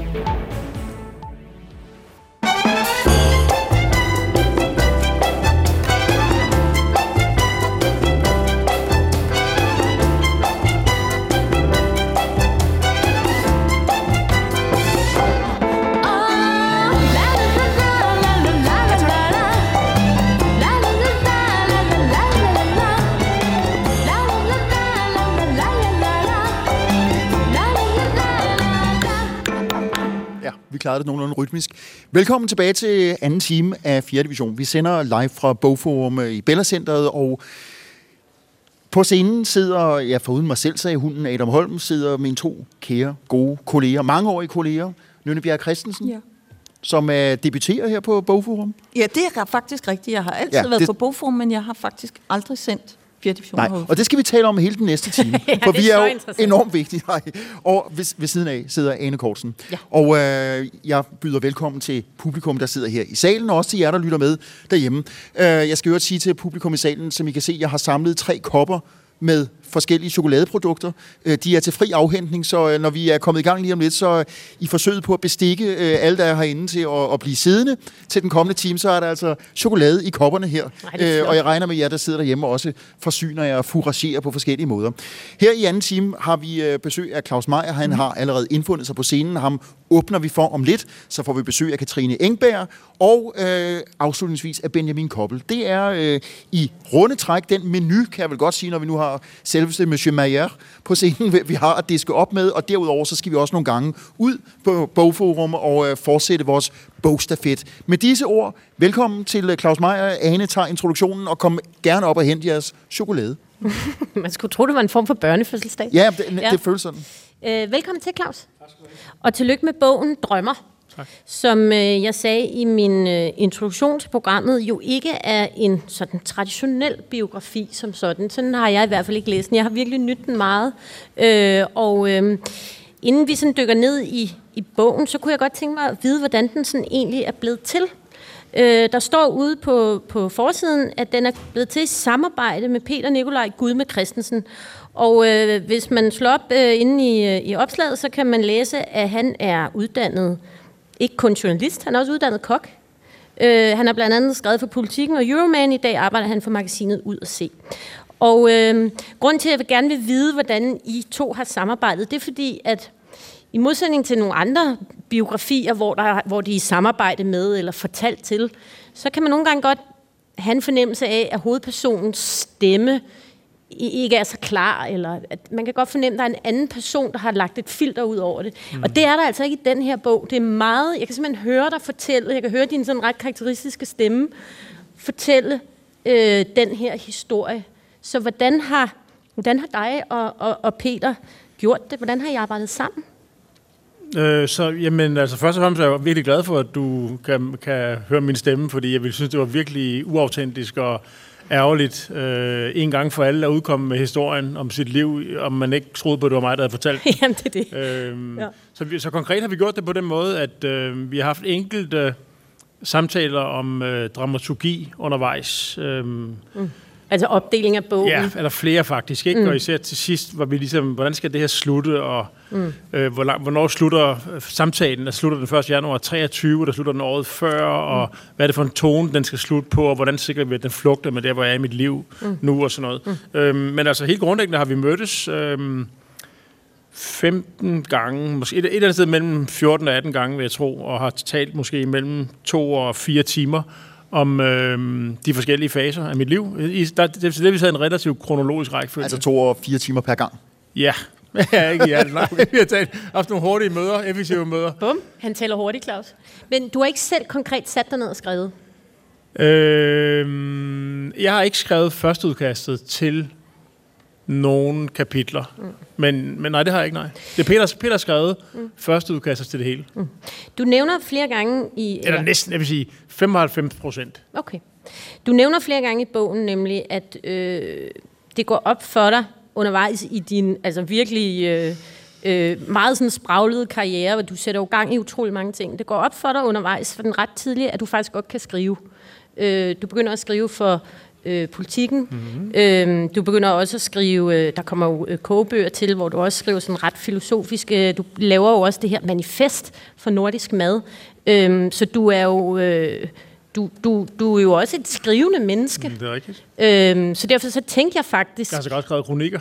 du har sågar skrevet kronikker. Derfor tænkte jeg undervejs, men det kan godt være, at du også at I på en eller anden måde har delt det op og skrevet øh, til hinanden. Men, du, men det er dig, der har fortalt, og, og så Peter, der har, har skrevet ned efterfølgende. Jamen, jeg har, jeg har jo virkelig øh, taget gennemskrivningen meget alvorligt. Mm. Øhm, så på den måde har jeg jo skrevet med, for, fordi jeg kunne med det samme høre, når der var steder, hvor, hvor enten det, der stod, eller tonfaldet, altså nogle ord, der blev valgt, som bare ikke... Øhm, at det, jeg, jeg kunne ligesom høre mig selv tale, ja, det med, i takt med at læse det. Når det ja. kunne ikke, og andre steder, der kunne jeg bare høre, at han på en eller anden måde ramt øhm, tonen super fint, måske mm. fordi vi har talt grundigt om det pågældende afsnit, eller mm.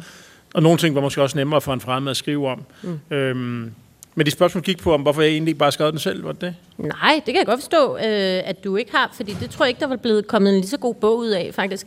Øhm, så er der noget andet, som jeg har modet mig meget under, øh, undervejs, og som, øh, hvis man har fulgt med, Claus, i, i, i din gørne og laden, så er der jo ting, man godt er klar over, men der er nogle ting, jeg læser i bogen, som jeg ikke anede. Blandt andet så har du et helt særligt forhold til at være udklædt som julemand. det, det går lidt igen. Ja, det er rigtigt. Du, du er faktisk endda meget glad for at være julemand. Ja, det er rigtigt. Så det har jo ligesom... Det, har både... det, det vil du ikke rigtig uddybe, fornemmer man? Nej, men jeg sidder og tænker, altså, helt generelt har bogen jo også været en terapeutisk proces, så, så fordelen ved at skrive den sammen med en anden, har også været, at man har haft uh, mulighed for at spille nogle refleksioner omkring nogle ting, som man aldrig rigtig... Altså, jeg har, der er mange ting i mit liv, som jeg aldrig rigtig har sat mig ned og egentlig forstået mm. Uh, dynamikkerne omkring, før jeg begyndte at tale med Peter om dem. Så på den måde har der været en terapeutisk proces. Øhm, jeg er ikke sikker på, at vi fik helt styr på julemanden i den øh, sammenhæng. jeg, jeg, Jeg er ret sikker på, at vi jeg ikke, jeg er ret sikker på, at vi ikke gjorde Jamen, jeg, jeg har faktisk et bud, Claus. Ja. Øhm, og det kan være, at jeg lige skal sige til dem, der ikke har læst den, at øh, Claus øh, klæder sig ud som julemand for at imponere en pige øh, meget tidligt i, øh, i sit liv. Øh, det går ikke så godt. Man skal læse bogen for lige at læse slutningen. Det er en fantastisk anekdote. Han øh, klæder sig også ud som julemand, da han har noget Valrona-chokolade til over, så deler det ud i Ilum. Han kan godt lide at klæde sig ud som julemand, når han afleverer sine børn i, øh, i institution. Han kan faktisk også godt lide at være julemand, når han laver øh, julefrokostinvitationer i sit firma. Altså, det går virkelig igen. Det er ikke noget, jeg bilder mig ind. Men Claus, hvad er det ved at være Jamen, jamen, Du godt jamen, jeg tror godt, jeg ved, hvad det er. Fordi Jamen, du, nu du, er det jo Claus, der har, Jamen, du har indfundet sig. Jamen, jeg har en pointe. Nå, okay. Fordi du, øh, du blev også spurgt undervejs i bogen af en, en mand, du gerne vil have, skal være direktør i, i, i Meyers, øh, og han spørger, hvad er det egentlig, hvad er det egentlig, du vil? Hvad er din mission? Og der når du frem til, at du vil gerne øh, sprede glæde. Mm, det er et godt bud. Og det er jo det, julemænd gør. Så det er, så, så der er helt, det er helt, ja, så, så dels, altså dels er der jo, altså det spændende ved julemanden er jo, at når man tager solbriller og skæg på, så bliver man jo også, øh, hvad det hedder, anonym jo. Så jeg kan Ja. huske, der var en særlig, særlig øh, en, en, frydefuldhed, som indfandt sig i mit sind, i den periode, hvor jeg lavede Majers køkken, og så gemte mig bag det der kostume, for det var så fedt, at der ikke var nogen, der kunne genkende en. Og der var, det var dengang, hvor der var flow-fjernsyn og en million seere torsdag aften kl. 20. Så det var enormt vidunderligt at øh, være, at være ukendt for et kort øjeblik. Og så, og så er jo en person, som, som har haft en barndom, hvor, hvor der ikke øh, altid var voksne mennesker, der kiggede på mig med stor glæde og kærlighed. Mm. Så det er ligesom at stå inde bag skægget, og så møde, altså se på voksne og børn, der ligesom bare søger hen på den der julemand, fordi man har en sæk og er i gang med at dele et eller andet ud. Så det var, det var sådan en form for, altså at møde den der taknemmelighed over ens blot tilstedeværelse i verden, var, var, er, er der måske også et eller andet i. Og så kan jeg generelt godt bare lide, nu har jeg også klædt mig ud i dametøj øhm, for nylig, øh, i forbindelse med det her guddommelige mad på DR1, og, og hvad det hedder. Og det er jo ikke, fordi jeg flytter med, med min identitet eller med mit køn, men jeg kan, jeg kan meget godt lide øh, den der tornsblind. Jeg kan godt lide at få folk til at smile mm. i det hele taget. Ja, det går også igen i bogen i øvrigt. Ja. Du siger, at bogen har også været en terapeutisk proces, så der er nogle ting, du har fået klarhed over, som du måske ikke havde klarhed over tidligere. Men hvad er det for nogle ting, som det her arbejde har kastet lys over i dit liv? Jamen, det, er måske, mm, ja, det er måske nok så meget at, øh, at udvikle et sprog for tingene. Ikke? Altså for eksempel øh, den, her, den her kan man sige, separation og skilsmisse fra René og Noma, som jo øh, udspandt sig over en 12-15 år. Øh, altså jeg vidste jo godt, hvad der sådan formelt set foregik, og hvornår jeg gik fra at være majoritetsindehaver til at være mindretal, altså, altså til at være minoritetsindehaver af, af, af restauranten. Men øh, jeg har ligesom bare ikke fået, jeg, jeg har ikke fået udviklet en, en klar tænkning omkring, hvilke dynamikker var på spil, hvorfor, hvad var det, der var svært, og hvorfor er det sidder tilbage i dag og er enormt lykkelig over, øh, at øh, jeg ligesom gav slip på Noma. Mm. Jeg kunne også have fyret René og have fundet en anden køkkenchef, så kunne vi have kørt det videre sammen. Ja, og det jeg måske lige skal sige til, til lytterne, det er, at I startede jo Noma sammen, mm. du og René Redzepi. Ja. Øhm, og det kom så til et brud på et tidspunkt, hvor han endte med at drive restauranten videre, øh, og du slap taget i den. Og det, Og, men og det fornemmer man jo har været, undskyld, et, altså, om man ikke et traume, så i hvert fald en voldsom begivenhed i dit liv. Ja, det har i hvert fald ikke været... Tra- altså, jeg, nu har jeg jo så oplevet traume senere i mit liv, så jeg ved godt, jeg kender godt forskellen på en ærgerlig begivenhed og noget, der virkelig er traumatisk. Men, men selvfølgelig var jeg super ked af det, fordi Noma var jo lige så meget mit barn, som det, var, som det blev efterhånden også Renés barn. Mm-hmm. Så det er selvfølgelig ærgerligt, når... Eller man kan også sige det lige for at sige, René var jo, var jo næsten... Altså, det blev sgu mærkeligt at sige, at han var mit barn, ikke? Men jeg var ligesom... Jeg førte ham ind i projektet mm. og satte det i scene og var med til at sætte holdet og lave den store fortælling og få verden til at tro på det osv. Og, og så er det selvfølgelig lidt mærkeligt at få at vide, at man egentlig ikke er ønsket mere. Ikke? Ja. Øhm, det er generelt ikke et, et, et, et, et besked, jeg synes er særlig fedt at få i mit liv helt generelt. Så, så det var da super svært jo.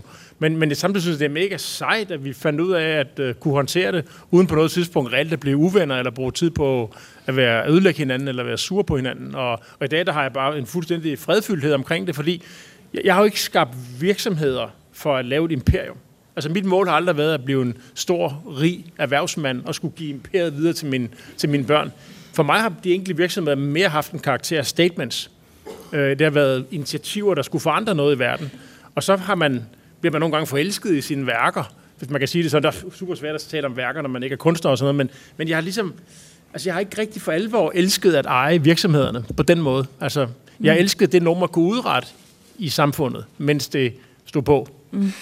Claus, jeg tænker, hvis, øh, hvis vi zoomer lidt væk fra den øh, altså mere sådan private terapeutiske del af bogen og kigger på udviklingen af gastroscenen, nu nævner du øh, Noma. Altså, vi har jo herhjemme, og vi, det er for eksempel medierne, en fortælling, lidt som vi havde i 90'erne om dansk film, og der havde vi verdens bedste film, og så har vi nu en sådan, øh, vi har sådan lidt bæreklang og, og siger, hold kæft, vi er gode. Vi, vi, laver, vi har verdens bedste kokke, verdens bedste mad. Du rejser meget rundt antageligt øh, og kender mange gastroscener. Når man sådan øh, forlader Lille Danevang og kigger på os udefra, hvordan står den, hvad skal vi sige, hvordan står det køkken øh, sådan set med internationale øjne? Jamen altså for det første så um, vil jeg mene, at det køkken, som folk er mest øh, inspireret af og imponeret over, og som, som, som øh, altså flytter flest hegnspæle rundt omkring i både større og mindre lande, det er det nordiske køkken, selvom det ikke er sat nyt længere. Formelt set så har vi jo øh, tre af verdens 10 bedste restauranter i København. Og det er ikke bare gode restauranter, det er også restauranter, som har en etisk, øh, et, et, det hviler på et etisk fundament, altså ideen om at øh, i talsætte samfundsmæssige problemer eller ubalancer i fødevaresystemet. Så vi har de bedste restauranter ud fra sådan et velsmags øh, oplevelses nydelsesperspektiv, men, men kunne hjælpe mig med, det er også der de mest ansvarsfulde set med verdens briller. Men derover så har vi jo fået, fordi der er enormt mange internationale kokke, som har valgt at rejse til Norden for ligesom at lære noget af de toneangivende restauranter, så har de fået en kæreste, øh, mand eller kvinde, og et med at blive Øh, bosat sig i landet og har på et eller andet tidspunkt øh, ønsket at starte deres egne projekter.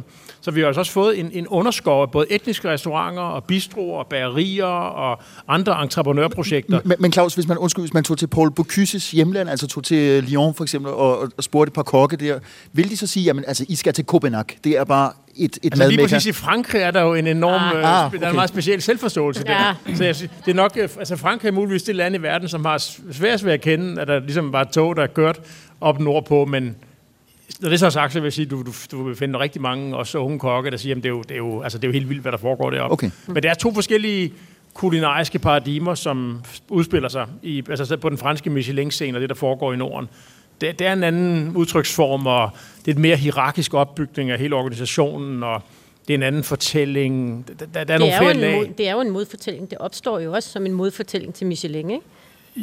Jo, altså i hvert fald til den, til den måde, som Michelin agerede, og altså det, det, det, det, det regelsæt, eller de normer, som man belønnede osv., ikke? de praktiser i restauranterne, som Michelin belønnede. Men jeg vil sige, det er mere faktisk Michelin, som i dag har tilpasset sig øh, det sprog, mm. som de nordiske restauranter har, har ligesom opfundet. Altså, mm. der var jo Dubo-restauranterne altid dengang jo, mm. og der var, man kunne tydeligt se, hvem der var chef i restauranten, hvor det jo blev øh, en del af den, den mandskabsmæssige praksis i dag i Norden, at man ikke rigtig kan se, hvem fanden der er chef, fordi alle går rundt og ligner nogen, der er i øjenhøjde med hinanden. De, dine bedste øh, venner. Ja. Så, så, så det, det, Michelin-guiden har været nødt til at tilpasse sig det, den stemning, som det nordiske køkken i samarbejde med den anden store ja guide, der hedder øh, 50 Best, har, har etableret. Mm. Øhm. Men det er ligesom det er. Der tror man, at man er i øjenhøjde med alle, indtil man møder chefen, som siger, nu er det færdigt.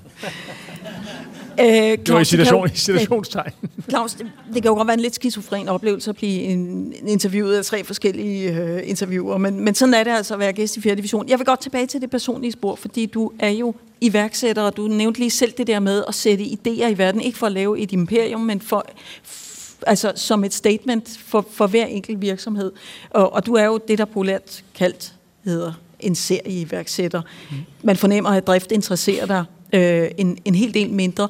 Kan du sådan identificere, øh, hvad det er for en energi, der tændes i dig, når du får en idé? Altså, hvorfor skal du forfølge den? Øh, jamen, øh, for, det, altså, det, for mig, jeg har ofte oplevelsen af, at det er ting, der bliver spillet, skæbne spiller mig nogle bold i fødderne, som jeg synes, jeg er nødt til at rende med. Altså, jeg opfandt jo, det, det var ligesom ideen om at tage tilbage til Danmark, da jeg var 20 år gammel, og prøve at forandre den danske madkultur, var jo en erkendelse, jeg fik, fordi forskellen på de 19 år, jeg havde henslæbt i et kulinarisk og emotionelt mørke på Lolland, var så, altså, var så forskelligt fra det halve år, jeg oplevede i Paradis i Frankrig. Så, så for, generelt vil jeg sige, så, så, så, så det, det, det, det, jeg går gennem livet, og, og har sørget for altid at holde mig spilbar. Det har været en kerneværdi i mit liv. Jeg, jeg, jeg, jeg vil ikke øh, have så mange forpligtelser i min hverdag, så jeg ikke kan være åben over for den næste spændende idé, der kommer forbi. Og for mig er spændende ikke bare noget med, at det skal være sjovt. Jeg kan enormt godt lide... Jeg, jeg, jeg, jeg har behov for, at der er mening øh, med de ting, jeg gør. Øh, Men, men hvorfor så ikke drifte de ting, der har mening? Fordi jeg synes, at den kritiske indflydelse, jeg kan øve på, på projektet efter fire år, er relativt lille. Altså, min impact per minut er relativt... Øh, i for, altså, mine evner, det er det, jeg kan udrette, hvis jeg driftede videre og, og skaffede endnu et bryllup til cateringforretningen. Det er for ingenting at regne imod, hvad, hvad, hvad, hvad, hvad, hvad min... Altså, jeg spørger nogle gange mig selv, hvad er det flotteste og mest overskudsagtige, jeg kan gøre i morgen, hvis jeg var, hvis jeg var en anden mands værktøj? Hvis, hvis min opgave var at, at, at, lige nu skabe den nye fortælling, øh, som mine børnebørn og deres børn aldrig vil glemme. Altså i evighedens lys, hvad er det fornemmeste, jeg kan bidrage med? Og der vil svaret aldrig være drift eller mere salg. Nej. Det vil altid være, hvis jeg, fordi, fordi der opstår i livet alle mulige konstellationer. Måske Adam og jeg, vi mødes måske over en bajer på det rigtige sted og finder ud af, at man i grænselandet mellem dine drømme og mine drømme, der ligger der faktisk et projekt. Vi har ikke haft tid til at udforske det, men who knows? Måske ligger der midt imellem. Vi vidste det ikke, men vi hørte, der var en, en fællesmængde, hvor lige præcis dine spidskompetencer og mine inderste længsler, de krydsbefrugter hinanden, og der opstår et udtryk, som bliver grænseoverskridende, øh, inspirerende. Claus, onsdag, Israels plads kl. 14. Godt. Vi Jamen, ses. Jeg glæder mig det, så det, meget. Det, det, ja, jeg længes efter. Jeg tager ikke narko. Altså, jeg tager jo ikke, jeg tager jo ikke, jeg tager jo ikke, øh, så ikke og stikker mig i armen, eller tager kokain hver anden weekend og sådan noget. Så, så, men for mig er det berusende at spise vidunderlig mad, at, at klemme ud som julemand og se glæden i andres øjne, og så skabe fede ting, mm. hvor man føler, man lever, og man er med til at forandre noget, og Øhm, og det er bare i det hele taget det at være en kreativ proces. Jeg er jo ikke musiker, men folk, der laver jazz, jeg kan forestille mig, hvordan det var at sidde og mødes med bandet, og du spiller en tone, jeg spiller en anden tone. Hvor er det sjovt, Claus. Lige bag der gik Benjamin Koppel, som er vores sidste gæst i dag. Så, Det er jo øh, en fremragende kok, jo. Ja. Nå, det er Ja. han også, ja, okay. Men, Ja, han, øh, han, altså, Benjamin er jo en sindssygt god kok. Jeg har smagt hans, hans øh, kambuslinger. Nå, men det må vi spørge ham om. Men Claus Meier, tusind tak, fordi øh, du kom med netop det her, du taler om med at, at forholde sig spilbar og åben øh, over for andre mennesker, se dem og, øh, og lade magien opstå. Det har virkelig inspireret mig meget. Mm. Så øh, jeg kan kun anbefale øh, drømmer, og, og tak fordi du kom. Tusind tak. Ja, velfortjente klapsalver til Claus Meier. Nu øh, vender vi for en kort stund tilbage til vores kollega Josefine Geyer Utoff, som befinder sig ude ved, ved standene et sted, og har endnu en forfatter, som skal øh, ind i den her øh, bogturnus, eller hvad er det, vi kalder det, øh, bogkæde. Ja, jeg har endnu en gang forvildet mig ud i marken blandt læselystne gæster, og jeg sidder her sammen med forfatter Astrid Salberg, som er tredje forfatter i 4. divisions bogkæde. Og du har taget det blinde øje af Mathilde Walter Clark med i dag. Hvorfor har du taget den med? Hvorfor synes du, den siger noget særligt om vores tid? øh, fordi den afdækker en stor skandale. Øhm, og det er egentlig ikke så meget det, vi kalder Mink-sagen, men øh, hvordan, hvordan det foregår, øh, når vi, øh, hvordan vi, ja, hvordan minken er blevet behandlet. Den ser øh, hele affæren fra minkenes side, fokuserer på, hvordan vi egentlig behandler dem øh, i vores industri, som det jo er. Altså man tager et dyr, som er et solitært dyr, det vil sige lever alene på meget store områder har de brug for, og de mødes kun med andre i paringssæsonen. Og så stabler man dem i små buer oven på hinanden, og, hvor de bliver så stresset, så de begynder at æde af sig selv, eller ja, det eneste vi tænker på, det er sådan set skindene.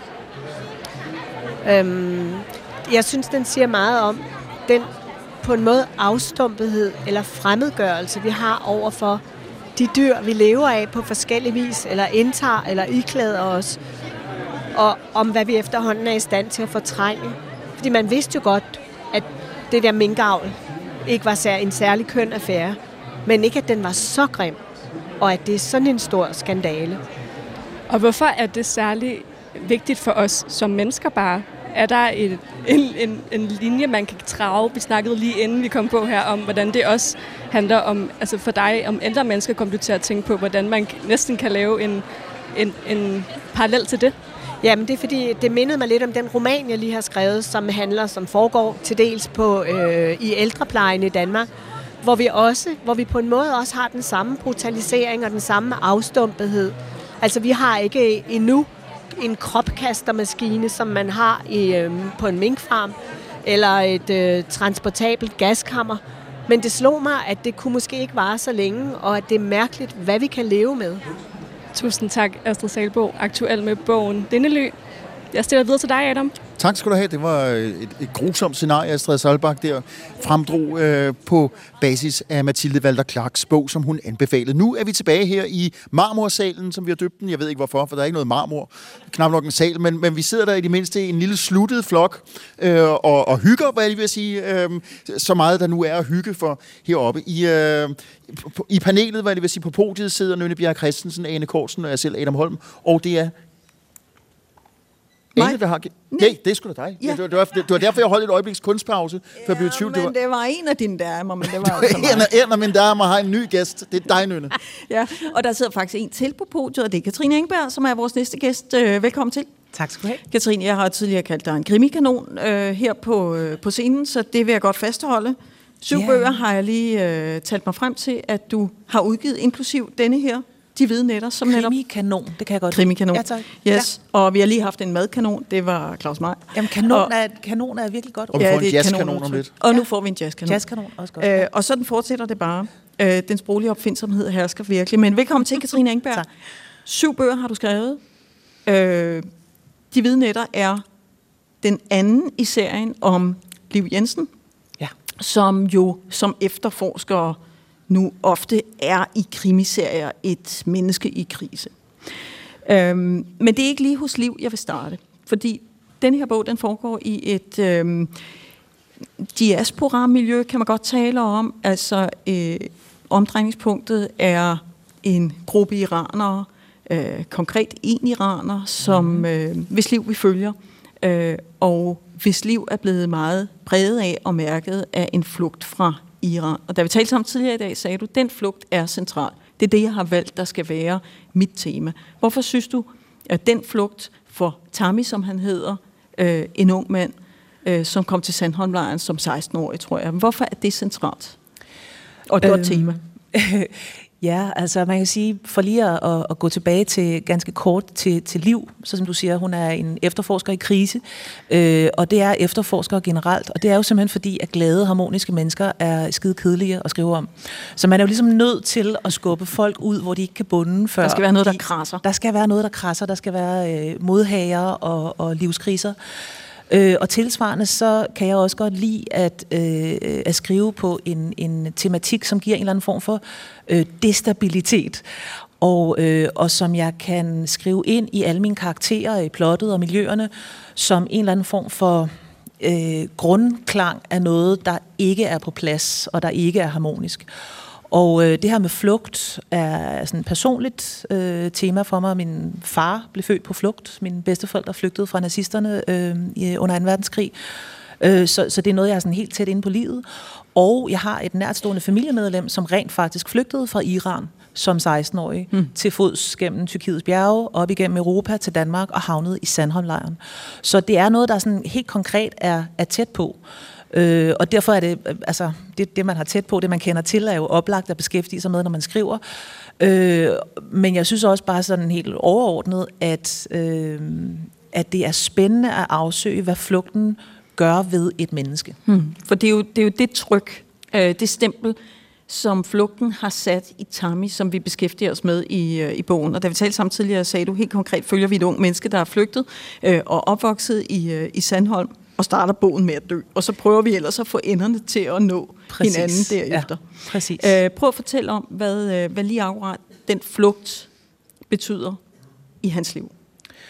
Øhm, altså man kan sige, øh, jeg, jeg, jeg undersøger det jo udefra. Det er jo en tematik, som jeg er, er bekendt med, men jeg har ikke selv prøvet det. Så jeg, alt hvad jeg, altså jeg prøver ligesom at, at, at, at, at nærme mig øh, tematikken udefra. Og det jeg forestiller mig, det jeg kender til fra, fra den her, det her familiemedlem, øh, som har beskrevet det for mig, det er øh, en, øh, en enorm mistillid til tilværelsen, når man bliver fordrevet fra sit hjemland. Øh, efter, selvfølgelig, det er jo ikke noget, man bare gør fra den ene dag til den anden. Der, er jo, der følger jo øh, gerne noget forud, altså krig og, og i hans tilfælde tortur, øh, en masse angst og frygt og, og familiemedlemmer, der forsvinder. Øh, og når man så bliver fordrevet og kaster sig ud i, i det uvisse med ikke andet end hvad man kan bære på ryggen, øh, og, og, og stiler mod et land, som man ikke kender, og hvor man ikke kan sproget og ikke kender kulturen, øh, og ikke ved, om man får lov at blive lukket ind, så er det noget, der sætter sig veje i spor i et menneske, eller sætter veje i spor i et menneske på en måde, som ingen af os, der sidder her, siger jeg lige uden at vide, hvad I har været udsat for, øh, kan forestille os. Mm. Øh, men det prøver jeg så. Øhm, og det er selvfølgelig godt hjælpet af det her familiemedlem, som, som har sådan, øh, igennem mange år fortalt øh, om sine oplevelser. Øh, så godt som han nu er i stand til. Fordi noget af det, der, der virkelig springer i øjnene, er, og det genkender jeg så fra min egen familie, øh, fra min fars familie, mine bedsteforældre, at øh, når noget bliver rigtig traumatisk, og især det, man oplever tidligt i livet, så bliver det ekstremt svært at tale om.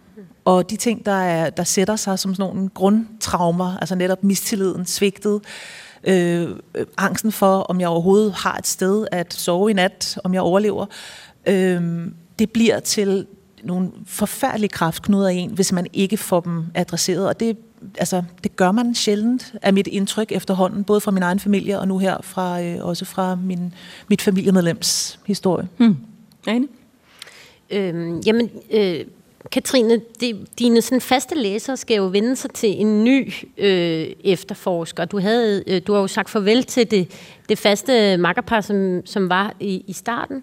Ja. Øh, og, og det der er jo med, når man laver de her... Øh, øh, ja, man kan sige sådan fortløbende øh, krimier med den samme efterforsker, så skal hendes historie også udfoldes undervejs. Vi skal lære hende bedre at kende som læser. Ja. Så hvad, hvad lærer vi om liv i den her bog? Øhm, altså, som, som jeg sagde før, så er det her, den her tematik omkring flugt noget, der interesserer mig, og, og ikke kun øh, i, som det overordnede, altså nu, det vi, nu ridser vi den her flugt fra Iran op. Den konkrete men, flugt. Den konkrete mm. flugt, men, men som et, en tematik, som findes, som bor i de fleste mennesker, eller måske lige frem i os alle sammen, i en eller anden øh, udstrækning, fordi vi jo alle sammen får flade af livet, og man så må sige, vi oplever alle sammen nederlag og, og sorg, og altså fyringer og skilsmisser, og håb, der ikke bliver til noget, og drømme, der knuses. Og det forsøger vi jo så at bære videre med os, og ofte er de der nederlag behæftet med en eller anden form for skamfuldhed, som gør dem svære at, mm. at tale om. Og det gælder også for Liv. Mm. Liv er øh, en, en yngre kvinde. Øh, jeg har sådan trukket lidt på min egen ungdom, uden at gå for meget i detaljer med det, det er også meget kedeligt, men, men øh, når, man, når forfatteren partout vil smide sig selv i puljen, det er ikke på den måde, men, men det her med at, at, øh, at få nogle knæk, som man ikke er moden nok til at forholde sig til, mm. og derfor flygter fra. Så Liv er også en, altså da vi møder hende i første bog, der øh, er hun helt konkret flyttet fra øh, Nordjylland, hvor hun har haft, hun har lige fået sin første stilling som efterforsker ved øh, Nordjyllands politi, og er ligesom blevet tvunget til, eller vi forstår ikke rigtig, vi får ikke rigtig at vide, hvorfor, at hun har været nødt til at forlade den her stilling og flytte tilbage til København. Og i den her bog, der er hun så, hun er privatdetektiv, og der øh, bliver hun så givet den her sag om en iransk mand, der øh, bliver fundet død. Han er på fisketur med sine to børn, og øh, om morgenen ligger han med halsen skåret over i teltet. Og altså en lidt af omveje kommer hun sidelands ind i den her historie, og skal forholde sig til hans flugt, og dermed selvfølgelig også i løbet af bogen øh, sådan lidt sidelands til sin egen. Mm.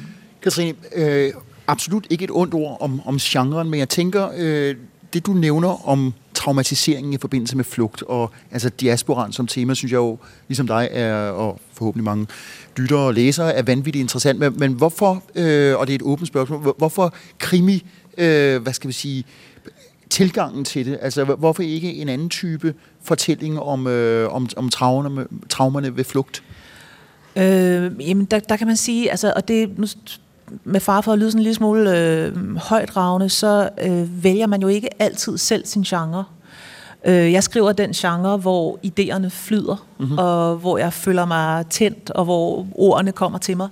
Øh, så, og det har jeg egentlig gjort fra start. Øh, Øh, jeg har altid holdt enormt meget af krimigenren. Jeg kan godt lide øh, de konventioner, der er omkring en kriminalroman, hvor der er nogen, der, der, altså jeg kan godt lide spænding. Jeg kan godt lide, at man bliver drevet frem af ikke bare sprog og karakterer, men også en eller anden spændingsmotor. Mm. Øh, jeg kan også godt lide, at det hele går op til sidst, at man, at man får stillet nogle ting i udsigt, og man skal prøve at gætte med, og så til sidst bliver man forhåbentlig overrasket, men også, det er jo sådan enormt øh, tilfredsstillende, at det hele går op.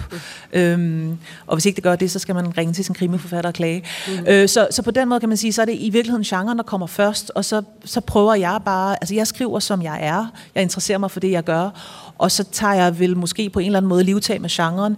Øh, det synes jeg også er en, en pligt for alle, der skriver genrelitteratur, at man ligesom sådan tager livtag med den og forsøger at bøje den i en ny retning. Og bare lige øh, for at få fuldt op på det, når du taler om, hvordan du udvikler plottet og tankegangen. Vi havde i første time besøg af Helle Helle og talte med hende om, øh, øh, om, om hendes, hvad skal vi sige, var, var en kort tur med ind i værkstedet, og hun er absolut ikke en post-it girl, hvis vi nu skal bruge det billede. Er du det i forhold til, øh, når du sådan øh, opstiller scenarier og skal frem til at få det hele til at gå op? Ja, jeg, jeg hørte først poster girl og tænkte, Nej, det, det, det er føler jeg overhovedet ikke, er.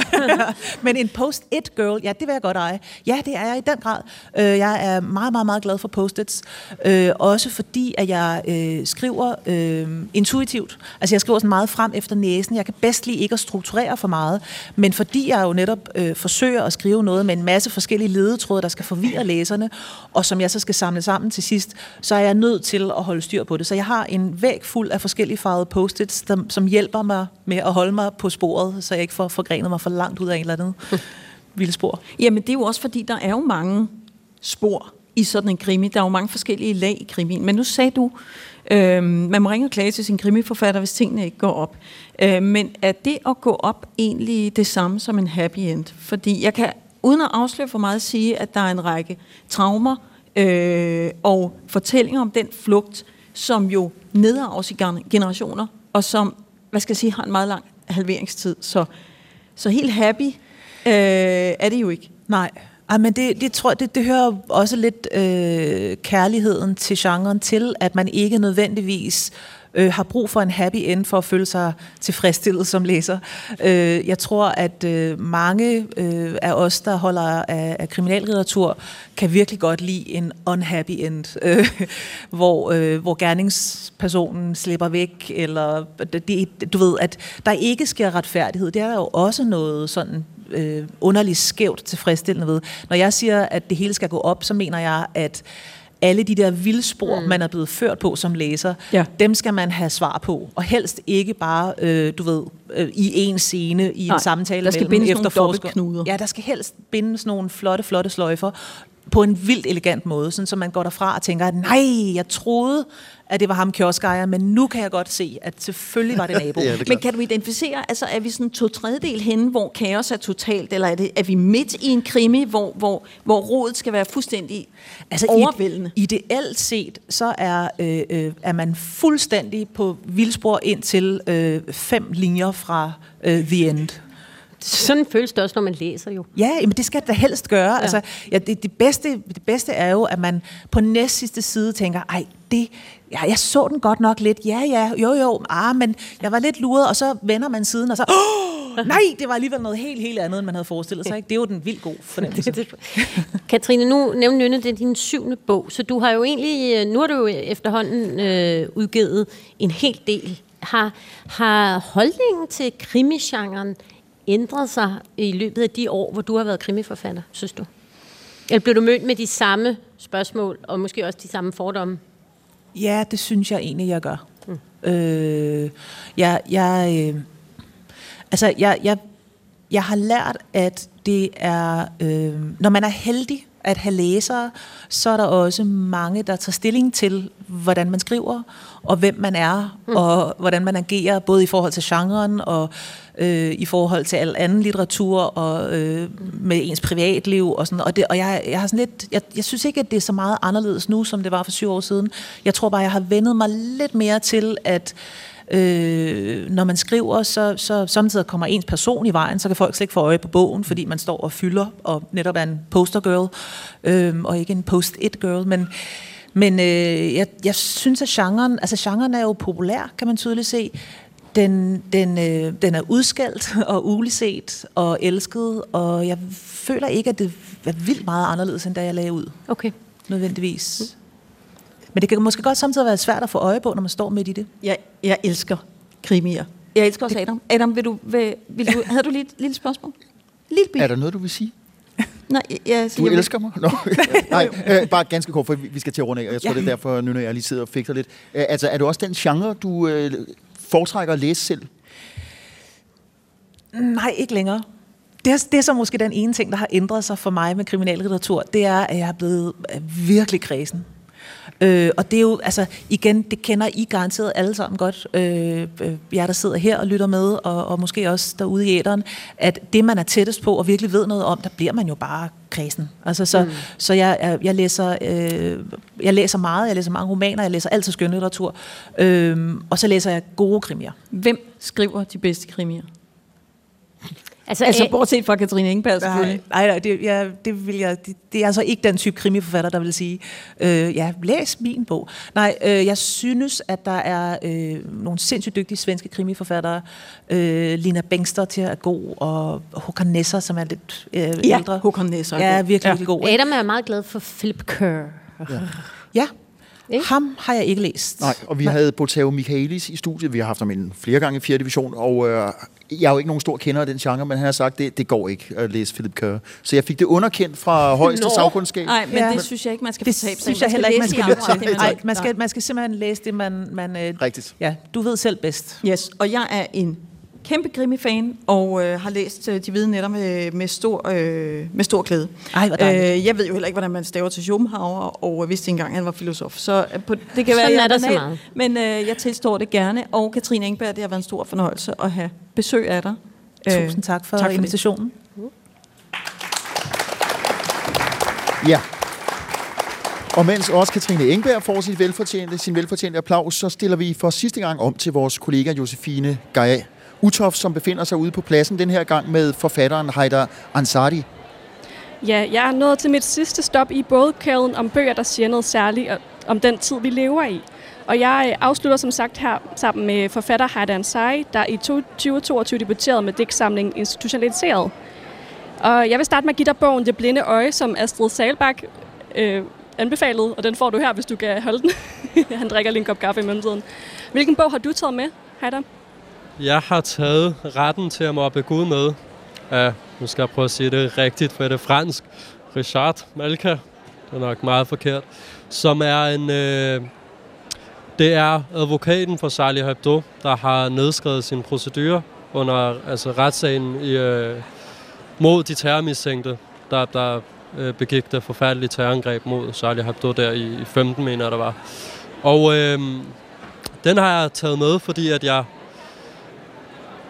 har øh, beskæftiget mig meget og engageret mig i, øh, hvad kan man sige, debatten omkring øh, senest, altså med koranafbrændingerne. Øh, var i Deadline med Glenn Beck, hvor vi blandt andet stod på hver sin side. Øh, og, og, og, og hvad kan man sige, jeg har været meget imod det generelt med at brænde bøger. Og, øh, og, og, og, og, og, og i den anledning, kan man sige, så begyndte jeg at interessere mig nok mere for satire. Og der har jeg så nogle øh, top borgerlige venner, som øh, mente, at jeg lige skulle øh, oplyses lidt. Og så gav de mig den her bog. Og øh, på mange måder var den utrolig givende for mig. Og, øh, og det er også derfor, jeg har skrevet en hilsen i den, hvor der står, Ofte tror jeg, at jeg kender sandheden. Ofte tager jeg fejl. Og man kan sige, at i samme ombæring vil jeg lige udpersonere meget tydeligt. Jeg mener stadig, at man ikke skal brænde øh, religiøse bøger. Det synes jeg er forkert. Jeg synes, man skal kritisere dem. Jeg synes, man skulle øh, latterliggøre mig, hvad man ellers gør, men jeg synes ikke, man skulle brænde den. Men jeg vil sige, at jeg har nok fået en større indsigt i øh, satirens nødvendighed, satirens tradition, og, øh, og hvad kan man sige, nok mest af alt, hvordan et samfund uden satiren vil se ud. Og det er derfor, jeg vil give den videre til min næste.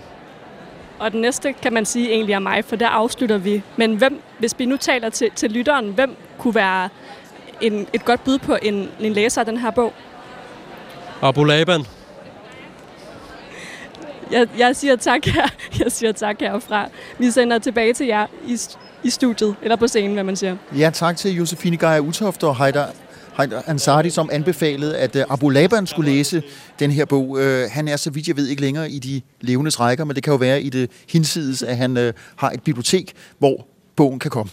Nu har vi øh, fået vores sidste gæst i dag i 4. division på scenen. Det er Benjamin Koppel. Velkommen, Benjamin. Ja, tak for det. Jazz-saxofonist, komponist, forfatter til blandt andet den skønlitterære roman Anna Sang, som øh, udkom i fjor, og i den grad har gået sin litterære sejrsgang. Øh, Benjamin er også aktuel på bogfronten med bogen her, Halvt fuldendt tanker fra et umage venskab, som er skrevet sammen med komikeren og skuespilleren Lars Hjortshøj.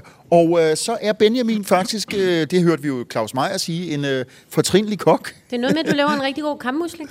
Kammusling er, er en af mine øh, sådan, signaturretter. Jomfruhummer en anden. Som, du har, som du har serveret ja. til Claus Meier. Så, så vil jeg sige, Be- Benjamin, nu skal det her jo ikke gå op komplet i hat og briller, selvom du har både hat og briller på i øvrigt. Det er mig. Øh, men, men altså, du er en gæst i den grad efter mit hoved. Jeg vil faktisk sige gefundenes fristen. øh, fordi du, det, det er så bare lige for åben mikrofon her. Øh, Benjamin spurgte mig, hvad skal vi snakke om? Og så skrev jeg, mm, lidt af hvert måske noget improvisation. Det er lige mig.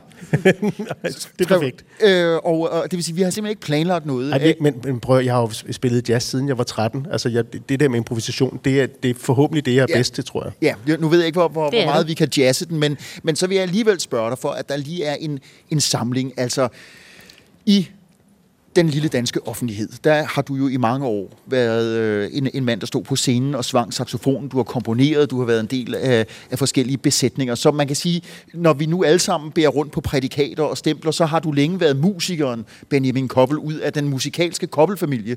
Og så overrasker du og skriver en bog, øh, som oven i købet, altså som nævnt, øh, bliver en gangbar succes. Det jeg vil spørge dig til, Benjamin. Ja. Hvor ser du øh, hvad skal vi sige, forskel, ligheder mellem komposition af et stykke musik, noder, det tonale, og så det at skrive en roman?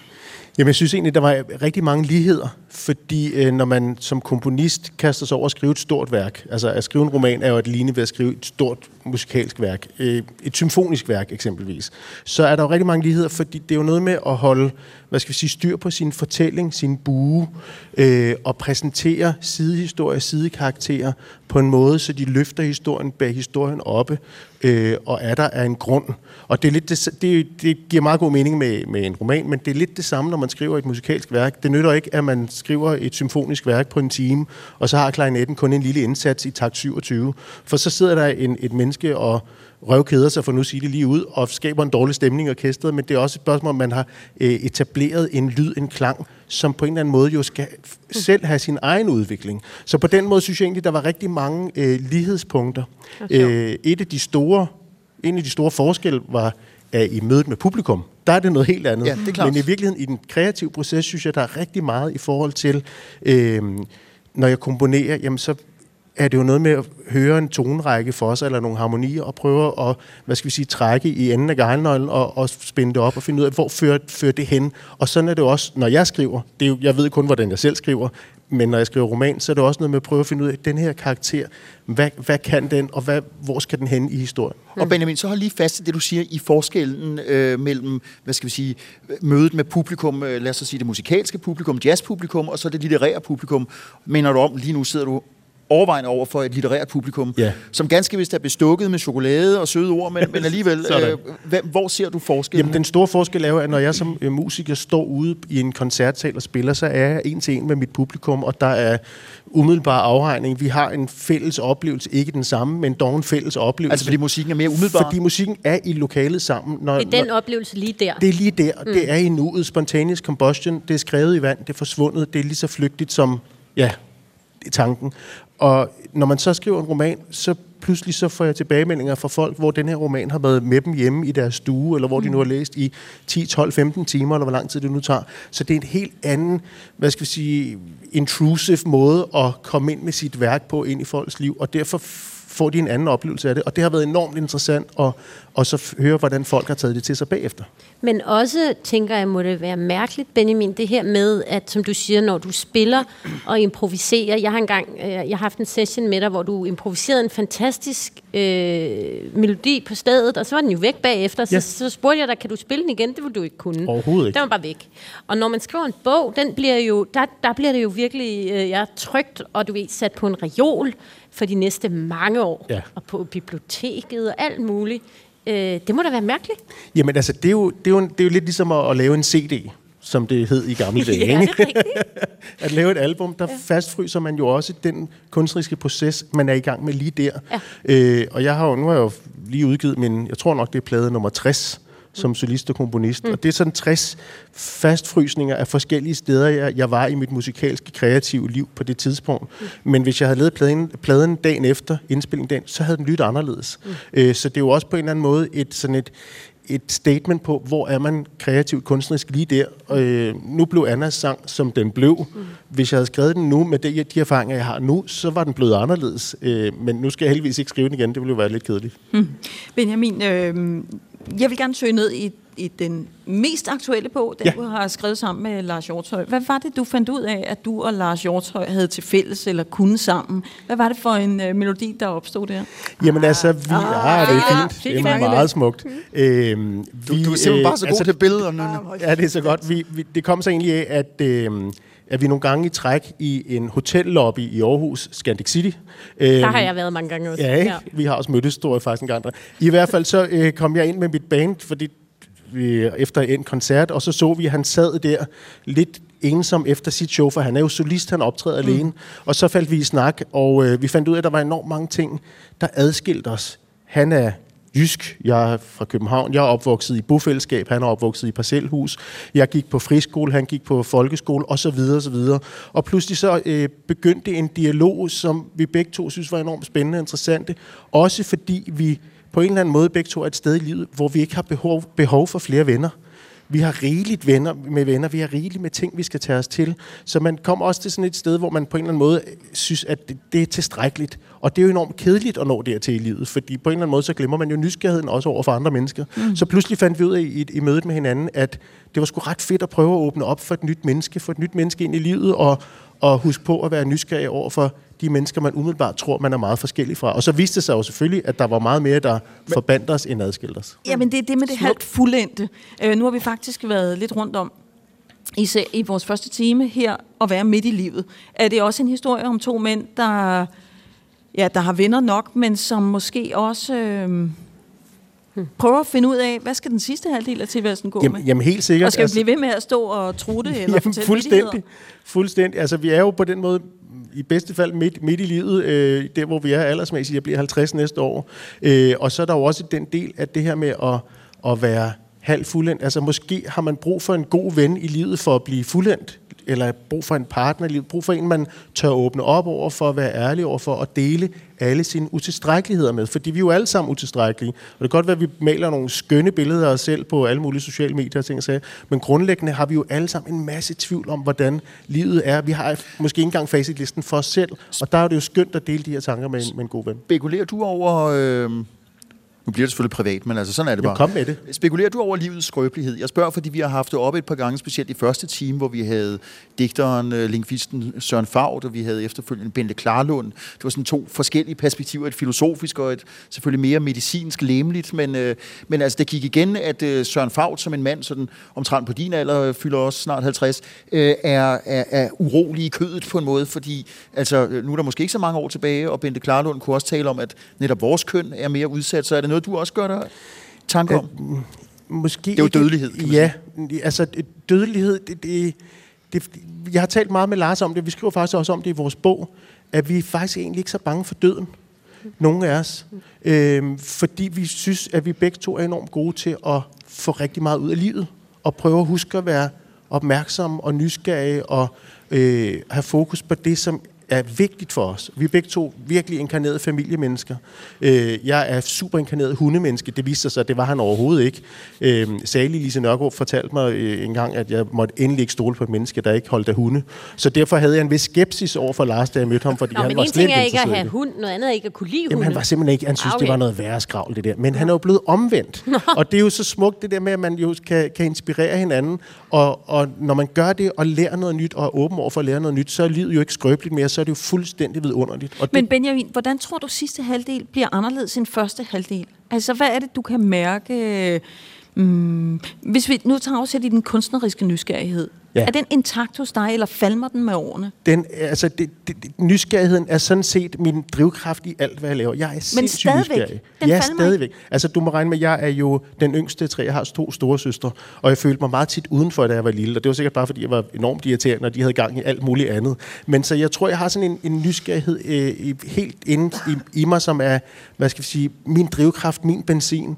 Og jeg er super nysgerrig, fordi igen det der med at at anerkende, hvad man ikke er god til, en- anerkende ens egen utilstrækkelighed. Der er så meget, jeg ikke kan med min saxofon endnu. Jeg drømmer om alt muligt, jeg skal prøve af og gøre og afsøge. Men bliver du ikke og, nogle gange træt og bare tænker, jeg gider ikke spille mere saxofon? jo, helt sikkert. Også fordi det er, falder så lidt uheldigt, at i virkeligheden kan jeg ikke tåle at spille saxofon. Jeg Hvad- hvad er det meget overfølsom over for det nikkel, der er i saxofon, så jeg får sådan nogle meget store sprækker i fingrene. Det er virkelig upraktisk. Ja, det er da Ja, upraktisk. og så får jeg også enormt ondt i ryggen af den, fordi man står lidt skævt, og jeg har også sindssygt meget tinnitus på højre øre, fordi det er sådan et kraftigt instrument. Til gengæld er jeg så nærsynet, at jeg kan ikke se et vink med en vognstang, og det er jo meget godt. Fordi det, så derfor bliver jeg ved.